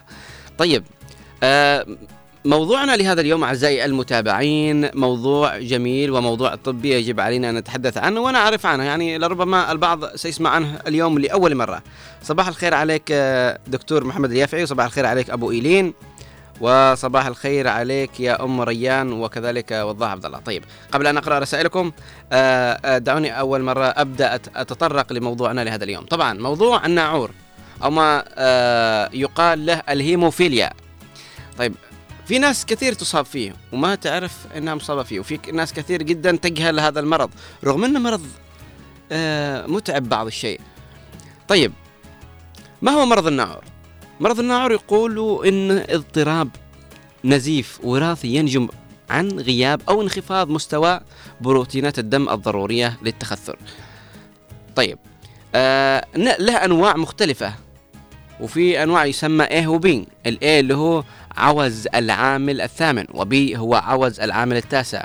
اللذان يعتبران الأكثر انتشارا وخطرا عوز آه وراثي في عوامل التخثر. يعني اللي يكون أكثر خطورة هو المرض اللي آه زي ما نقدر نقول اللي يكون وراثي أكثر خطورة من آه غيره. طيب هو إيش هذا ال- ال- ال- الناعور أو كيف يحدث؟ إذا جينا نتكلم بشكل علمي إنه الناعور مرض وراثي وتتوضع مورثة آه، الناعور على الصبغة الجنسي X وإذا كانت الأنثى الحامل للناعور لديها موروثة الناعور في أحد الصبغتين الجنسيين X يكون لدى الأنثى صبغتان جنسيان هو X وذكر Y طيب يقول لك إنه الفرصة خمس- 50% لنقل هذه آه، المورثه المعينة إلى أبنائها الذكور. يعني 50% بس يا إما أنه ينقل ويا إما لا آه، إذا كان الأب مصاب فيها. طيب لو نجي نتكلم عنه بشكل آه، أكثر وضوحا عشان نفهم عنه أكثر. يقول الهيموفيليا أو الناعور هو اضطراب نزيف وراثي. اضطراب نزيف وراثي لا. آه، يتجلط فيه الدم بشكل صحيح مما قد يؤدي إلى نزيف تلقائي أو نزيف آه، بعد التعرض لإصابة أو الجراحة يحتوي الدم على العديد من البروتينات تسمى عوامل التخثر التي يمكن أن تساعد في وقف النزيف ويعاني الأشخاص المصابون بالهيموفيليا أو الناعور من مستويات منخفضة من العامل الثامن أو التاسع طيب إيش أعراض الهيموفيليا؟ نقدر نقول إنه أعراضه هو نزيف بالفم واللثة. نزيف بالفم واللثة، كدمات على الجلد يعني أبسط شيء ممكن تتعرض له أو دقة كذا بسيطة آه تورم يدك. طيب كمان إيش؟ نزيف في المفاصل. وإيش كمان؟ دم في البول أو البراز. وأيضا كذلك نزيف أنفي متكرر يصعب إيقافه. كذلك أيضا النزيف بعد الحقن مثل التطعيمات. يعني زي ما قلت لكم إنه آه، أبسط رد دكمه أو دقة كذا يورم مكان أبسط جرح يخرج دم كثير. كمان نزيف بعد الحقن يعني الإبرة يخ- ينزف. ونزيف في رأس الرضيع بعد ولاده صعبة. والنزيف الذي يصعب إيقافه بعد فقدان السن. يعني أحيانا لو فقدت سنك خلاص. فهو يعني بالنهاية يعتبر مرض وراثي اللي هو سيولة في الدم. تنقله الأمهات لأبنائها الذكور. الأم تنقل لمن لابنها الذكور. آه يعني أكثر الأنواع اللي ذكرنا الأي والبي والسي لكن السي يكون في آه، جينات محمولة من كروموسومات جنسية وفي منه جسدية مثل ال C طيب الآن قلنا أنه يتورث الهيموفيليا. طب كيف يتورث؟ زي ما قلنا ال- الجينات تكون إكس إكس وفي إكس واي. فعندما ينقل أو لا صح لما أقول عند الهرمونات ال X واحد والكروموسوم Y آه عند الإناث يكون آه الاثنان كروموسومات إكس إكس وهذا اللي يسبب انتقال المرض. طيب هل تصاب النساء بالهيموفيليا؟ رغم ندرة إصابة النساء بالهيموفيليا مقارنة بالرجال يمكن أن تصاب بعض النساء أيضا بهذا المرض. المراكز الأمريكية للتحكم بالأمراض الوقائية دعت إلى رفع مستوى الوعي حول هذه الحقيقة لمساعدة النساء المصابات بالهيموفيليا على تلقي الرعاية والدعم الذي آه، يحتاجنه ليعيشن حياة صحية. لأن إحنا قلنا بشكل عام أنه الهيموفيليا هو مرض الأم تنقله لمن؟ لابنها. وهذا ال- اللي هو ال- الأكثر انتشارا. زي ما قلنا إنه الأعراض حقه ممكن إنك يعني أول كيف مك- ممكن إنك تشعر إنك مصاب بالهيموفيليا؟ إنه دائما تلاقي دم في البول والبراز دائما تشوف نزيف انفي متكرر ويصعب إيقافه نزيف في رأس الرضيع بعد الولادة النزيف بعد حقن وتطعيمات يعني إبرة دغزوا لك إبرة خلاص تجلس تنزف كأنك انقرحت والنزيف بعد الختان النزيف الفم واللثة المتكرر ونزيف في الجلد أو تلاقي زي. آه، كدمات أو آه، العضلات والأنسجة الرخوه يسبب تراكم الدم في المنطقة تحس كأنه حس- حصل لك دكمات كذا في جسمك و آه، تطلع في آثار على جسدك. طيب أحيانا يكون له مضاعفات هذا المرض الهيموفيليا. يكون له مضاعفات نزيف داخلي المفصل يمكن أن يؤدي إلى أمراض المفصل المزمنة وآلامها النزيف في الرأس وأحيانا في الدماغ يمكن أن يسبب مشاكل طويلة الأمد مثل النوبات وكذلك الشلل. ويمكن أن آه، أن يحدث الموت آه، إذا تعذر إيقاف النزيف أو يحدث في عضو حيوي مثل الدماغ.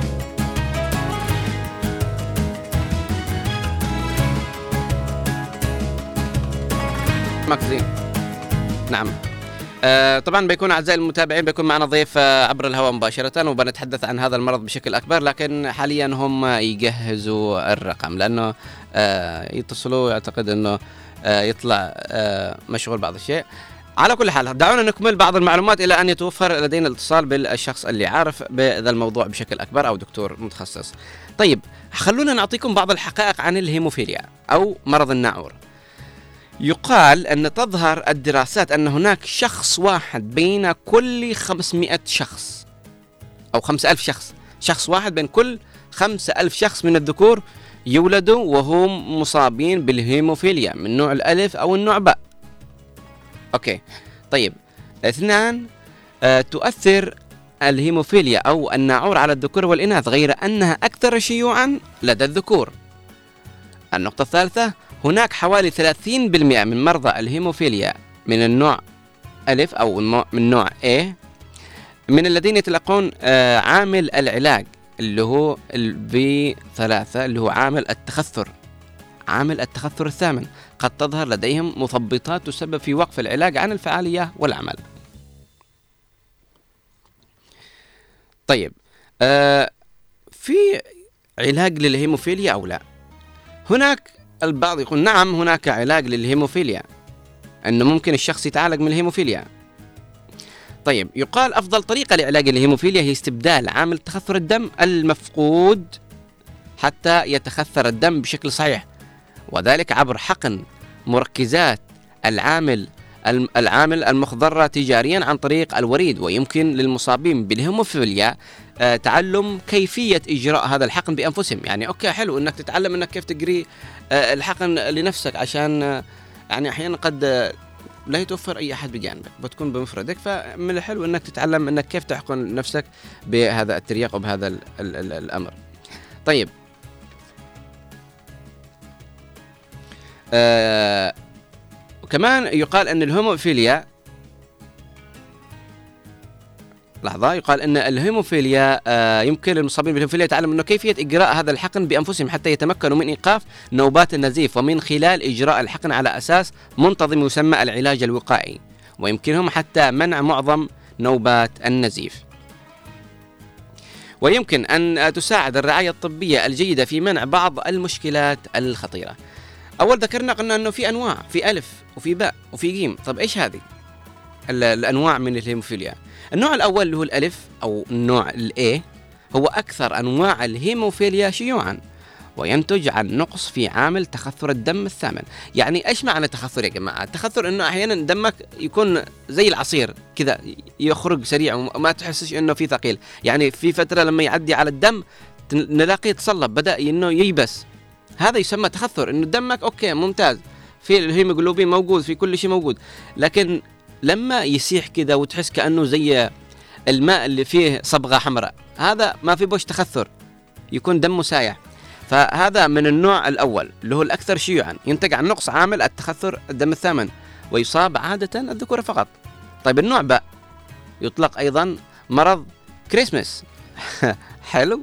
وبسببه نقص في عامل التخثر التاسع ويصيب عادة الذكور فقط. الهيموفيليا من النوع جيم. أعراضه أقل حدة من نوع الألف والباء وهو ينتج عن نقص عامل التخثر رقم 11 يمكن أن يصيب الذكور والإناث أه، محمد خليل هل ال- ال- الاتصال جاهز بالضيف؟ okay طيب ال ال ال الهيموفيليا زي ما ذكر آه، آه، أحد الأشخاص لي قال إنه عنده صديق مصاب بالهيموفيليا إنه مشى ودق رجله خلاص تورم رجله مشى ودق يده يحصل آه، أضرار في جس- جسده. فيعني قد تكون حياته متعبة. لكن آه، آه، على كل حال عشان نتعرف يعني عن الموضوع بشكل أكبر ونتحدث عنه بشكل أكبر بيكون معنا الدكتور عمر قاسم التركي أخصائي طب الطوارئ ورئيس الجمعية الوطنية لطب الطوارئ والكوارث. نقول يا صباح الخير. آه، صباح النور أخي الله يحفظك. صباحك فل ورد وياسمين إن شاء الله ونتمنى تكون بخير وصحة وعافية. آه طبعا آه، دكتوري آه، إحنا اليوم حبينا نتكلم عن مرض الناعور ونعرف عنه أكثر. فممكن تحدثنا عن مرض الناعور أو ما هو مرض الناعور وإيش أنواعه؟ آه، حياك الله أخي وصباح الخير عليكم وعلى جميع المستمعين. آه، طبعا مرض الناعور أو ما يسمى بالهيموفيليا هو آه، اضطراب أساسا هو اضطراب نزيف آه، آه، وراثي آه، يؤدي إلى عدم تجلط الدم بالشكل الصحيح مما آه، يمكن أن يسبب نزيف تلغائي وخاصة بعد الإصابة. مرحبا. نعم دكتور. عليكم السلام ورحمة الله. أهلا وسهلا. الحمد لله بخير. طيب أهلا وسهلا. نكمل. طيب ولا يهمك أبشر. زي ما قال الدكتور إنه مرض الهيموفيليا ثلاثة أنواع اللي هو الألف والباء والجيم. ألو؟ أنقطع الخط؟ نتصل مرة ثانية okay زي ما ذكرنا إنه إنه لما يصابوا بدقة كذا بسيطة يحدث ورم في جسمهم بشكل غريب جدا أحيانا تحس كأنه انضرب وهو مجرد إنه مصاب بالهيموفيليا أو زي ما قلنا النعور وفي يعني يعيشوا حياتهم طبيعي متزوجين معهم أبناء معهم أولاد وأمورهم طيبة. أعيد الاتصال إن شاء الله ويكون معنا الضيف مرة أخرى. طبعا في زي ما قلت صاحبي ذكر إنه في معه صديق وأموره طيبة متزوج لكن في مرض الهيموفيليا. أبسط دقة ممكن إنه آه، يورم أماكن معينة في جسمه أو أحيانا يحدث له نزيف أحيانا آه، يخرج آه، دم عند البول أو البراز وزي ما قلنا في عوامل أو بالأصح أدوية إنها ممكن تثبط هذا المرض. بس لا أدري أو أنا محتاج الدكتور يتواصل معنا عشان نعرف المعلومة النهائية. هل هذا المرض ممكن نقدر نقضي عليه تماما أو إن إحنا نتخلص منه تماما أو لا؟ فعشان كذا إحنا بنحاول نتواصل مع الدكتور مرة أخرى. طبعا الدكتور هو متواجد في المملكة العربية السعودية. فنعيد السؤال دكتور عمر التركي. قلت أن هناك ثلاث أنواع لهذا المرض. ألو؟ نعم. هناك ثلاث أنواع لهذا المرض. أيوه أيوه. طيب ال- نعم لكن آه، أشهر ال. تفضل. لا تفضل تفضل. أشر م- ماذا؟ آه، أشهر الأنواع هي نوعين خاصة هي التي تعتمد على ال- ال- ال- ال- الهيموفيليا A أو الناعور الذي آه، يحدث بسبب نقص فقدان عامل التخثر الثامنه اللي هي يسمى الهيموفيليا A أو ألف. آه، وهذا التقليدي والشائع وأكثر حدوثا حيث يمثل يعني أكثر من 80% من الهيموفيليا آه، النوع الثاني آه، الهيموفيليا آه، آه، باء أو مرض الكريسماس اللي يسموه هذا النوع يسبب يعني حوالي 10% من نسبة الهيموفيليا وهو بسبب نقص عامل التخثر التاسع. مهم. آه النوع الثالث هو آه صحيح آه فقدان أو نقص في عامل التخثر ال- آه، الحادي عشر ولكن أشهر الأنواع هي ال A وال B وهذه التي آه تحدث في معظم آه الناس المصابين بهذا المرض قلنا إن هذا المرض هو وراثي ومعتمد يعني على آه، الانتقال أو على الكروموسوم أو ال- ال- العامل الوراثي اللي هو ال- ال X بحيث إن هذا المرض ينتقل أكثر شيء يصاب به الذكور؟ لأن الإناث غالبا يكون حاملات لل- للمرض. يعني المتطلب لأنه متطلب كروموسوم واحد لل- للذكر حتى يصاب فيه. لذلك أكثر ال- ال- المصابين هم الذكور. أما الإناث يكونون حاملات للمرض وأكثر شيء ما يحدث هذا بسبب زواج ال- ال- المصابين خاصة زواج الاقارب ولذلك ينصح بعدم زواج الاقارب وحتى الرسول صلى الله عليه وسلم أوصانا يعني بتجنب زواج آه، سواء الاقارب أو قال آه، كما في الحديث يعني يعني تخيرون نفسكم بين الأرض بالساس هذا يعني إنه في انتقال خاصه لل- للعامل الوراثي خاصة إذا حدث آه، آه، من الأم ومن الأب. فهنا بتكون احتمالية الإصابة أو معظم الأبناء يكونوا إيش؟ مصابين.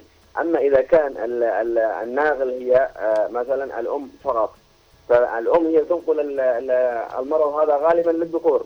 هم العرضة للمصابين. نادرا ما يحدث إصابة آه، آه، ال- الإناث بهذا المرض.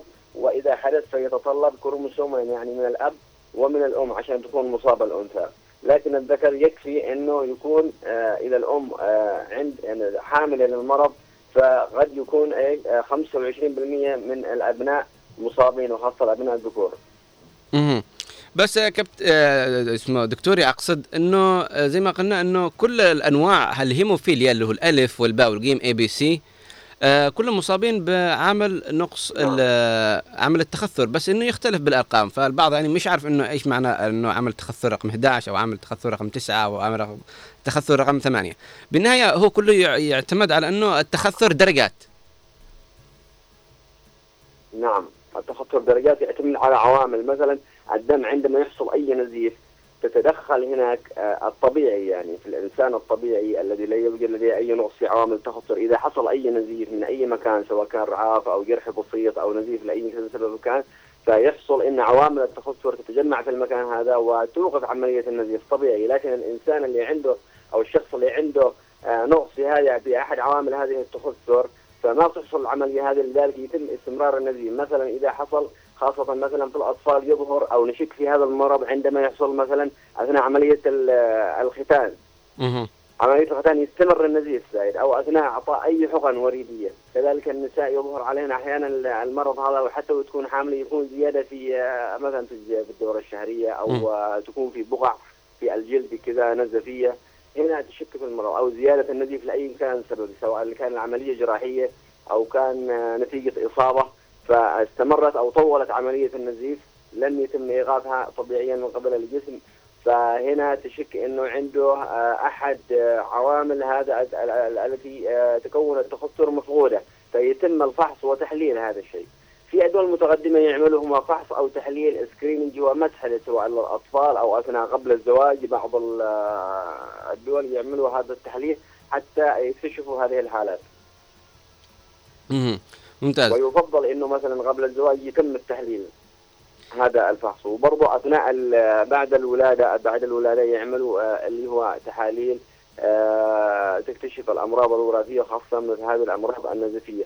أو عند الشك في يعني عند زيادة ال- الن- النزيف بشكل غير طبيعي مثلا عند إعطاء الإبر أو تركيب ال- الحقن الوريديه أو عند الإصابة أو عند الجروح أو الرعاف المتواصل فيجب فحصها أو تحليل هذا آه، ال- العوامل للتأكد إنها ناقصة أو مش إذا حصل نقص في هذه العوامل فيؤكد على وجود مرض الهيموفيليا. اللي هو الناعور ما يسمى. نعم. آه، دكتوري آه، يعني نقدر بشكل عام يعني مثلا نعرف عرفنا أنه أسباب المرض هذا أكثر يكون وراثي أنه يكون وراثة من الأم تحمل ال- ال- المرض إلى ابنها. طيب ال- اللي هم أكثر عرضة آه، بإصابة بالمرض آه، عرفنا أنه الذكور هم أكثر عرضة وإصابة بهذا المرض وأحيانا قد تكون هناك نساء حاملة لهذا المرض. طيب أنا يعني مثلا كيف ممكن أكشف إن هذا الشخص مصاب بمرض النعور أم لا؟ من خلال الرؤية أو من خلال المجالسة. المخلل يعني إذا كان زيادة النزيف مثلا آه، الرعاف زايد في النساء قلنا إن عملية الطم زايد في بقع جلدية آه، تدل على النزيف آه، عند إجراء أي عملية جراحية آه، زادت عملية النزيف. فهنا تشك إن أنت قد يكون عنده أحد عوامل التخثر مفقودة لذلك يجب تحليل هذا يعني تحليل اللي هي عوامل التخثر الثامن والتاسع للتاكد إنه متواجد هذا المرض لتاكيده أو لاستبعاده قد يكون أسباب أخرى يعني مهم. طيب فهنا آه عندما يكون في نزيف بعد الإصابات بع- بعد الجراحات أكثر شيء هنا يتم إيش الشك أو يجب آه ال- اللي هي التوجه إلى آه تحليل هذا ال- ال- العوامل الوراثية التي آه قد تكون مفقودة في آه تكوين عملية التخثر مهم. يعني آه، بالنهاية بالنهاية إنه هذا المرض يعني يستطاع الواحد يلاحظه بشكل سريع. زي ما قلت إنه الإناث يزداد الطمث فيهن والدورة الشهرية تخرج بشكل أكبر. إضافة إلى ذلك إنه ال- آه، ال- الشخص أصيب بجرح أو نزيف بانفه أو آه، إبرة حقن إبرة آه، يخرج دم بشكل أكبر. يعني هو بالنهاية يصبح الدم كذا كأنه سائل لونه أحمر لا لا يتجمد بسرعة. فهكذا يسمى نعم. ما عنده تخثر. أيوه طبيعي أنت لما تعمل أي حقنة وريديه أو أي حقنة في الجسم إنه يتخثر الدم خلال يعني ثواني ووقت قصير صحيح. جدا في الطبيعي لكن آه، في الأشخاص المصابين بهذا تطول عملية النزيف بشكل طويل أو عملية الرعاف أو عملية أي جرح بسيط يطيل عملية النزيف بشكل مستمر لم يتوقف معناته إن هناك في أي خلل من هذه العوامل الوراثية قد يكون السبب هو اللي هو الهيموفيليا ال- ال- ال- الشائع في هذا ال- الذي يسبب من الأمراض الوراثية. طب دكتور عمرو يعني هل لهؤلاء الأشخاص يعني يحق لهم الزواج ويقدروا يتزوجوا أو إنه هناك ضوابط للناس المصابين بالهيموفيليا من الزواج؟ آه، هناك الضوابط هو آه، أكيد عملية الزواج ليست ممنوعة وليس ممنوعين من الزواج ولكن عشان تقلل من مضاعفات انتقال المرض هذا للأبناء يجب آه، الابتعاد من زواج الأغارب حتى لا يكون ازدواج في نقل الجين أو الطفرة الوراثية هذه من الأب والأم إلى الأبناء بشكل كبير جدا.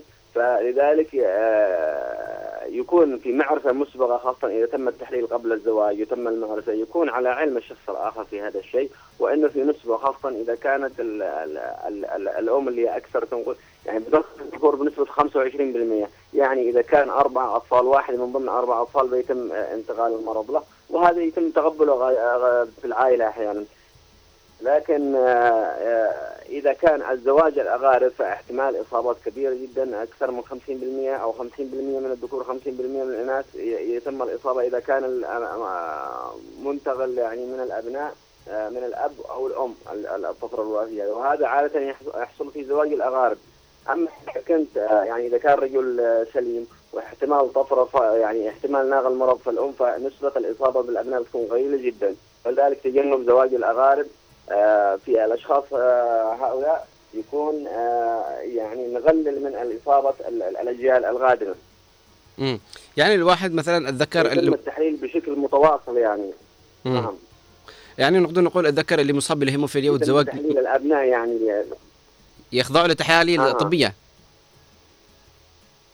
يخضعوا له تحاليل طبية تكتشف انه عندهم هذا الجين أو لا. فاذا كان آه، موجود أحد الأشخاص في بهذا يمنع زواج الاغارب بحيث لا يتم انتقال الجين من الأب والأم إلى الأبناء لأنه بتصير أغلب أو كل الأجيال المصابه بال- بال- بالمرض هذا.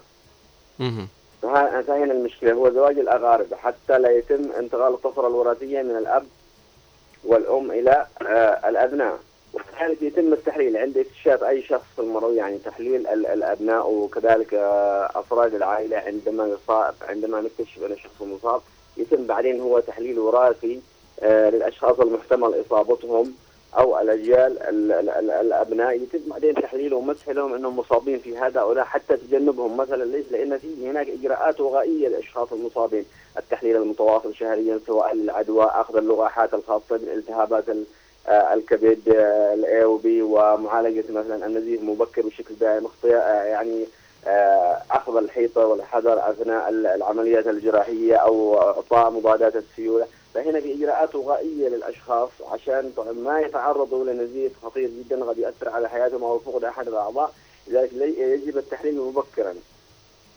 للأشخاص المحتملين لتحليل أيوه نعم المحتملين في الإصابة بهذا المرض. عند اكتشاف أي شخص لازم تحلل الأفراد الباقيين أفراد الأسرة في آه، يعني تحلل آه، من وجود هذا المرض أو لا. دكتور آه، دكتور عمار أو عمرو دكتوري إنه الآن ناس كثير جدا بدأت تتجاهل موضوع إنه في فحص قبل الزواج وهذه من الأشياء السيئة اللي إحنا أهملناها. لكن لابد إنه قبل ما يتزوج شخص بأي واحدة لابد انهم الاثنان يخضعوا لاختبارات آه، طبية عشان آه، يعرفوا إذا كان في أمراض ممكن تص- تصاب الأبناء. فالآن نلاقي ناس يتزوجوا بدون ما يعرفوا أو يفحصوا طبيا وبعدين يصابوا بمشاكل إنه يخرج لهم ولد أو طفل مصاب بأمراض معينة ويكونوا يرجعوا نادمين. فيعني من المفترض إنهم دائما قبل أن يتزوجوا أو يدخلوا آه، بمرحلة الزواج يفحصوا. لكن إحنا اهملنا هذا بشكل كبير جدا. بإذن الله يتم تطبيق هذا مثلا في الدول المتقدمة وحتى هنا في دول الخليج. لم يتم يعني لا لا يتم عادة من الدول الموافقة على عقد الزواج أو استكمال الإجراءات ال- القانونية حتى يتم فحص الزواج. فربطوها بأشياء قانونية هذه إنه ما يتم توثيق العقود إلا بعد فحص تحليل الزواج لذلك تلاقي الناس كلهم هنا يعني عاملين التحليل فهذا إجراءات من الدولة غالبا منها أو توعية للمواطنين. نحن عندنا بشكل قليل اللي يعملوا إجراءات الزواج خاصة في عدن. آه نلاحظ بعض الأشخاص يطلبوه قبل الزواج وهذا طبيعي جدا يعني ما لكن بسبب ثقافة المجتمع أحيانا والعادات والتقاليد هكذا فالناس ما يتقبلوا هذا بشكل كبير. ولكن إذا كان شيء ملزم من الدولة أو إجراءات رسمية بتوثيق عقود رسمية أو شيء فيكون الأمر طبيعي جدا. مهم. دكتور آه، وتتقبل الناس الفكرة. نعم فهذا الإجراء لازم أن يتم من الدولة. نعم. آه، دكتور عامر آه، مثلا شخص مصاب بهذا المرض الهيموفيليا أو الناعور أنا أو هو كيف ممكن يخفف من ألم هذا المرض؟ أو هل لهذا المرض علاج قدري ونهائي؟ أو إنه ممكن انه يتعايش معه ببعض العقاقير وال والأدوية؟ آه، بصراحة ال- العلاج النهائي خاصة في بلداننا غير متوفر. يعني في الدول المتقدمة بدأوا باستخدام اللي هو إصلاح جيني لل- للجينات اللي هي يعمل إصلاح جيني حتى ي- ممكن أن يتخلصوا من هذا المرض أو حتى من الأجيال يعني انتقال الأجيال القادمة. لكن عندنا آه، التدخل الجيني هذا يعني آه، صعب جدا الآن لأنه غالي جدا ومكلف وإجراءات دقيقة جدا غير متوفرة في بلداننا. ونحن هنا يجب علينا فقط اللي هي الإرشادات الوقائية. آه، اللي هي التحليل المتواصل لل- للتخثر مثلا سنويا آه، ال- آه، التحليل لوجود آه، آه، بكتيريا أو كذا لأنه يحصل عندهم آه، برضه مضاعفات ونقص شوية في في المناعة وعرضة أكثر للعدوى المصابة. وكذلك يعملوا إيش؟ لقاحات لقاحات اللي هي وقائيه مثل لقاحات التهاب الكبد وغيرها آه، معالجة أي نزيف بشكل مبكر آه، الاحتياطات أثناء أخذ يعني مثلا الإسبرين أو بعض ال ال ال العلاجات أو العقاقير التي تسبب النزيف. هنا يمنع لهذا الأشخاص ويعطى لهم مثلا بطاقة إنه عنده هيموفيليا أو حصل نزيف أو إصابة أو شيء. غالبا هنا يعملوا لهم بطاقة تعريفية أو آه، يكتب فوق ال- ال- ال- الملف حقه الطبي إنه عنده هيموفيليا حتى يحتاط الطبيب عند إعطاء أي علاجات أو عنده تعرض لأي إصابة أو عملية مثلا ختان للاطفال أو عملية جراحية. فهنا تجنب النزيف الزايد. أو حتى عند الرياضة يتجنبوا الرياضة الذي قد تسبب الرضوع, الزايد. الأطفال يعملوا لهم حتى وقايه مثلا لل آه، خاصة فوق ملابس الركبة تكون الملابس جافية وواقية من من الإصابات. لأن لو حصل نزيف مثلا في مفصل الركبة ولم هذا العامل آه، التخثر قد ربما يسبب بعطل المفصل أو ربما أبسط إصابة للرأس أو سقوط للطفل قد يسبب في نزيف شديد في الدماغ ويؤدي إلى الوفاة. فهنا ال- الاحتياطات الوقائية من الأب والأم للتعرض للأطفال وتجنبهم الرياضة ال- ال- التي قد تعرضهم إلى الخطر. وكذلك قلنا الحث عن تناول الأدوية الاهتمام مثلا آه، بالأسنان باللثة إجراء فحوصات منتظمة عند الطبيب. فهذه الأشياء الوقائية تجنبه من التعرض لمخاطر هذا المرض أو التعرض للنزيف الشديد الذي قد يؤثر على حياته أو فقد أحد الأعضاء. آه هذا أهم شيء هنا في الإجراءات الوقائية آه تمنع حدوث النزيف الشديد أو آه يعني أن يحصل على ال- الرعاية الطبية العاجلة عند التعرض لأي إصابة ضروري يذهب إلى المستشفى حتى يمكن لأنه آه تعطى عامل التخثر هذا مثلا ثمانية الأكثر شيوعا آه، آه، يعطى هذا أو آه، بدائل أخرى عشان تعالج هذا الشخص. أي شخص يصاب أو يسقط كطفل وعنده هيموفيليا يجب أن يعطى هذا العامل حتى لا يتعرض للنزيف الشديد في الأماكن الخطرة سواء في الرأس أو في الصدر أو في البطن أو في أحد المفاصل للنزيف. وهنا تجنبه آه، النزيف الخطير الذي قد يؤثر على آه، آه، ممكن حتى على حياته. اذا دكتور عمرو نقدر نقول إنه الشخص اللي مصاب بالهيموفيليا يستطيع الزواج. وكذلك يستطيع الإنجاب ولكن هناك ضوابط ممكن إنه يتبعها أول مرة قبل أن يتزوج أول مرة يتعرضون لفحص طبي. وإذا طلع في عند الشخص مصاب بالهيموفيليا نعم. يستطيع الزواج وأموره طيبة لكن يأخذ بعين الاعتبار انه هناك في ضوابط لابد انه يمشي عليها. يمنع انه يسوي كذا ويمنع يسوي كذا ويأخذ الترياق أو العوامل اللي تساعد على عملية التخثر. وبكذا تكون أموره طيبة يعني ويقدر يقاري آه، الوضع يعني. لكن في علاج بالدول نعم، الاخرى يعني متقدمه عملية, عملية الزواج هو لا ي- لا يأثر على عملية الجنسية في الزواج أو أي شيء ولكن هنا نسبة الإصابة في الأجزاء في الأبناء. فهنا إذا كان متقبل الشخص الآخر ما في أي مشكلة يعني نسبة بسيطة بتكون إن شاء الله. بالنسبة للذكور هم دائما يا مصاب يا سليم ما في ما, ما يكونوا حاملين للمرض. لكن هنا النساء اللي تكون حاملات للمرض أو الإناث ف- فقط لكن الذكور يكون إما مصاب أو أو أو سليم ما ما يكون حامل للمرض. ف يعني كحامل فقط بدون ظهور اعراض يا أما ظاهر عليه الأعراض يا أما سليم. أما الإناث فهو هم الأكثر آه، نقلا للمرض. فعندما يتقبل الزوج ال- المشكلة هذه فيتم تحليل الأبناء طبيعيا. يعني أول ما يحصل أول مولود صحيح. يعملوا تحليله. وكل مولود يعملوا تحليل لوجود هذا ال- ال- الجين الوراثي أو لا. نعم. طب آه، دكتور عمرو قاسم آه، التركي هناك آه، نريد منك رسالة توجهها عبر إذاعة هنا عدن 92.9 وشاشة قناة عدن المستقلة لكل من يتابعنا ويسمعنا الآن. نود منك أن توجه لهم رسالة من دكتور فهم بهذا المرض وينصح المستمعين. والله نوجه المواطنين إلى التوجه وخاصة نحن اللي نأكد عليه اللي هو ال- ال- الفحص والزواج فحص ما قبل الزواج.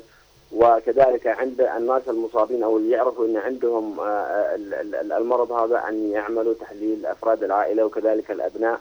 وكذلك نوجه هذا الأمر للدولة بالاهتمام بهذه الأشياء الأمراض اللي تنتقل خاصة وراثيا يجب آه، تعزيز هذا الجانب من الطب آه، حتى نكتشف الأمراض اللي قد تنتقل وراثيا ويمكن تجنبها أو تجنب أعراضها أو مضاعفتها الخطيرة. وإن شاء الله يكون في قبول لهذا الشيء. في مجتمعنا إن شاء الله. وكذلك توجه من قبل الدولة أو وزارة الصحة لتعميم زي هذه ال- الإجراءات الوقائية والاحتياطية. وإن شاء الله ربنا يوفق الجميع لما فيه الخير ويبعد عنا كل آه، الشرور والأمراض بإذن الله. تعالى. آمين يا رب إن شاء الله. آه شكرا لك دكتور عمرو قاسم التركي أخصائي طب الطوارئ ورئيس الجمعية الوطنية لطب الطوارئ والكوارث. نتمنى لك نهار سعيد إن شاء الله. في أمان الله. طبعا أعزائي المتابعين أينما كنتم تعرضنا على بعض المعلومات عن مرض الهيموفيليا وتعرفنا على أنه هناك يستطيع الشخص الزواج وامور طيبة ولا بد انه يكون أول مرة تقبل ما بين الزوج والزوج يعني يعني يقول لا okay أنا مصاب بالهيموفيليا يمكن يجيب واحد من أبنائنا في مرض أو زي كذا فإذا تقبل قال okay عادي go ahead أموركم طيبة ولا يأثر على العملية الجنسية ولكن زي ما قال الدكتور عمرو أنه لابد أن إحنا نأخذ بعين الاعتبار الأخذ بالأدوية المناسبة أو العقاقير المناسبة والابتعاد عن الأشياء المضرة أو الرياضات المضرة التي ممكن تسبب لنا بعض الأضرار البسيطة التي تصبح بسبب أنه مصاب بالهيموفيليا أو الناعور بشكل أكبر أو أنه نزيف غير منقطع. طيب آه، الرسالة الأول اللي وصلتنا من أبو إيلين يقول الفراق نار فعلا الفراق نار شكرا لك صباحك أبو إيلين. أم ريان تقول آه صباح الخير. والله أنا مريض عندي سكري يعني أدق إبار إنسولين دائما يهبط للنهايه واصل ادوخ والله لو بطلوا آه آه، لو بطلعوا عندكم دكتور عن مرض السكري عشان أسمع منه وأفهم منه عيوني. أبشر يا أم ريان بإذن الله تعالى. وضع عبد الله من عدن يقول صباح الخير يا عدن. الهيموفيليا أو الناعور هو اضطراب وراثي نادر يؤثر على قدرة الجسم على تجلط الدم بشكل صحيح. يتسبب هذا المرض في انخفاض مستوى عامل التخثر في الدم وبالتالي زيادة خطر النزيف. وفي الغالب يتم نقل الهيموفيليا بصورة وراثية عبر الجينات المرتبطة بكروموسوم X وبالتالي يكون الإصابة بالهيموفيليا أكثر شيوعا بين الرجال. آه رسالة آه من رقم جديد يقول السلام عليكم ورحمة الله وبركاته. ثاني صباح الورد والياسمين آه لقناتكم ولإذاعتكم. وشكرا لك. آه يقول وما ومثل ما أنت تقول دائما صباح الورد والفل ياسمين إن شاء الله بنت لاحق تقول بخصوص الموضوع حق اليوم عن مرض الناعور يعتبر مرض بس بعض الما يتعلموا معاه على أنه مرض مزمن أو مخيف بالعكس تقول أنا عندي صديقتي عندها هذا الأعراض بس تتعامل معها على أنها مرض عادي جدا. وراحت عند دكتور وصف لها علاج وهي الآن الحمد لله أمورها طيبة وبخير الحمد لله الحمد لله. من الأشياء الجميلة أنه الشخص يتعايش ويتقبل ويكون آه، قوي أمام هذه الأمور. صباح الخير عليك يا أم فضل من ابين. آه، الدكتور أو الأستاذ آه، محسن أبو صامد الرباحي يقول صباح المحبة والبهجة والأمل والنور والسرور مع إشراقة يوم جميل مفعم بالحركة والنشاط. أصارحكم القول لحبي إلى هذا البرنامج الشيق المتألق الثنائي الجميل آه، مرة أسمع عن مرض اسمه الهيموفيليا الناعور إن شاء الله نكون مستمعين آه، مستمتعين منكم ومن المشاركات الزملاء الآخرين نستفاد ونعرف عن هذا المرض الذي كما قلت أنا سمعت منكم لأول مرة لكم التحية والاحترام والتقدير والعرفان على جهودكم الرائعة في تنوع المواضيع التي زودتونا بمعلومات هامة ومفيدة وزادت من مداركنا الثقافية العامة منكم نستفيد وغيرنا نفيد. شكرا لك يا أبو محسن صامد الربيع وشكرا على رسالتك الجميلة. صباح الخير عليك يا أم تركي وصباحك إشراقة وأمل مفعم بالحياة. بيروسان تقول المرض أصغر رسالة تقول للإنسان ما أضعفك. من الطنطاوي. تقول نتمنى أن تكون أهداف إدارة- القناة لسنة 2024 وصول البث إلى جميع المناطق بوضوح. إن شاء الله. وهم يسمعوا ذا الكلام. آه شكرا لك يا بيروسان. أم أحمد صباحك آه، عافية ورضا بإذن الله تعالى. وأم أحمد من مدينة الشعب يقول يسعد صباحك غيث وكل طاقم إذاعة عدن صباحك فل ورد وياسمين إن شاء الله. بشكل عام نقدر نقول أعزائي المتابعين آه رسالة أبو آه محمد الدكتور محمد اليافعي يقول صباح الامتنان للون آه للون السماء وضوء الصباح ورائحة القهوة ولكل الأشياء التي تمنحنا شعورا أفضل ومحاولاتنا للبدء من جديد. اللهم اجعلني أرى أمنياتي تتسابق على علي بتسخير منك يا مجيب الدعوات ويا قاضي الحاجات وصباح الخير يا عدن. صباحك آه، فل ورد وياسمين إن شاء الله. رسالة للذين استيقظوا وقلوبهم لا تحمل إلا الحب والخير لمن حولهم. أسأل الله لي ولكم فواتح الخير وخواتمه وأوله وآخره ظاهره وباطنه والدرجات العلى من الجنة. صباحي لكم دعوة أرفعها لرب الفلق بأن يكفيني ويكفيكم شر ما خلق. اللهم إنا نسألك صباحا مبشرا وهما راحلا وقلبا مطمئنا. وأسعد صباحكم. شكرا لك يا أم. فضل من أبين والدعاء بداية صباحي جميل جدا. على كل حال عموما أعزائي المتابعين أعتقد ان إحنا وصلنا لنهاية حلقتنا ونقدر بس أقول لكم كلمتين أخيرة عن مرض الهيموفيليا أو مرض الناعون نقدر نتعايش معه ويكون أمورنا طيبة وطبيعية بس يجب علينا الأخذ بعين الاعتبار أنه إذا تعرضنا لأبسط الأشياء والاكثر الأشياء آه يعني أبسط الأشياء يعني دقة أو آه كدمة بيطلع علامة في جسمنا ويجب علينا إحنا نتعرض آه، نبتعد عن ال- ال- الرياضات الخطرة التي ممكن قد تصيبنا بأمراض أو أو بالأصح تصيبنا بأمور ممكن تطلع بشكل كبير وواضح جدا على جسم الشخص المصاب بالهيموفيليا ويجب عليه أخذ العقاقير ورسالة أخيرة يجب على اللي بيقبلوا على الزواج لابد أنهم يأخذوا فحوصات طبية عشان ما يقعش الفاس بالرأس وتندموا يوم لا ينفع الندم. وبكذا أعزائي المتابعين أينما كنتم أشكركم على حسن إصغائكم واستماعكم أشكركم دائما وابدا على وقتكم الذي لا يقدر بثمن أشكر كل من استمع وكل من شارك وكل من أرسل رسالة وكل من شاهد وأشكر ضيفي الدكتور آه، عمرو التركي. أشكركم جزيلا وكان معكم من الأعداد الزميل غسان صلاح ومن التقديم غيث أحمد ومن الإخراج الإذاعي محمد خليل والإخراج التلفزيوني أحمد محفوظ ومن ال- البلاي أوت الزميل شريف ناقي. دمتم ودام الوطن الجنوبي بألف خير. إلى اللقاء.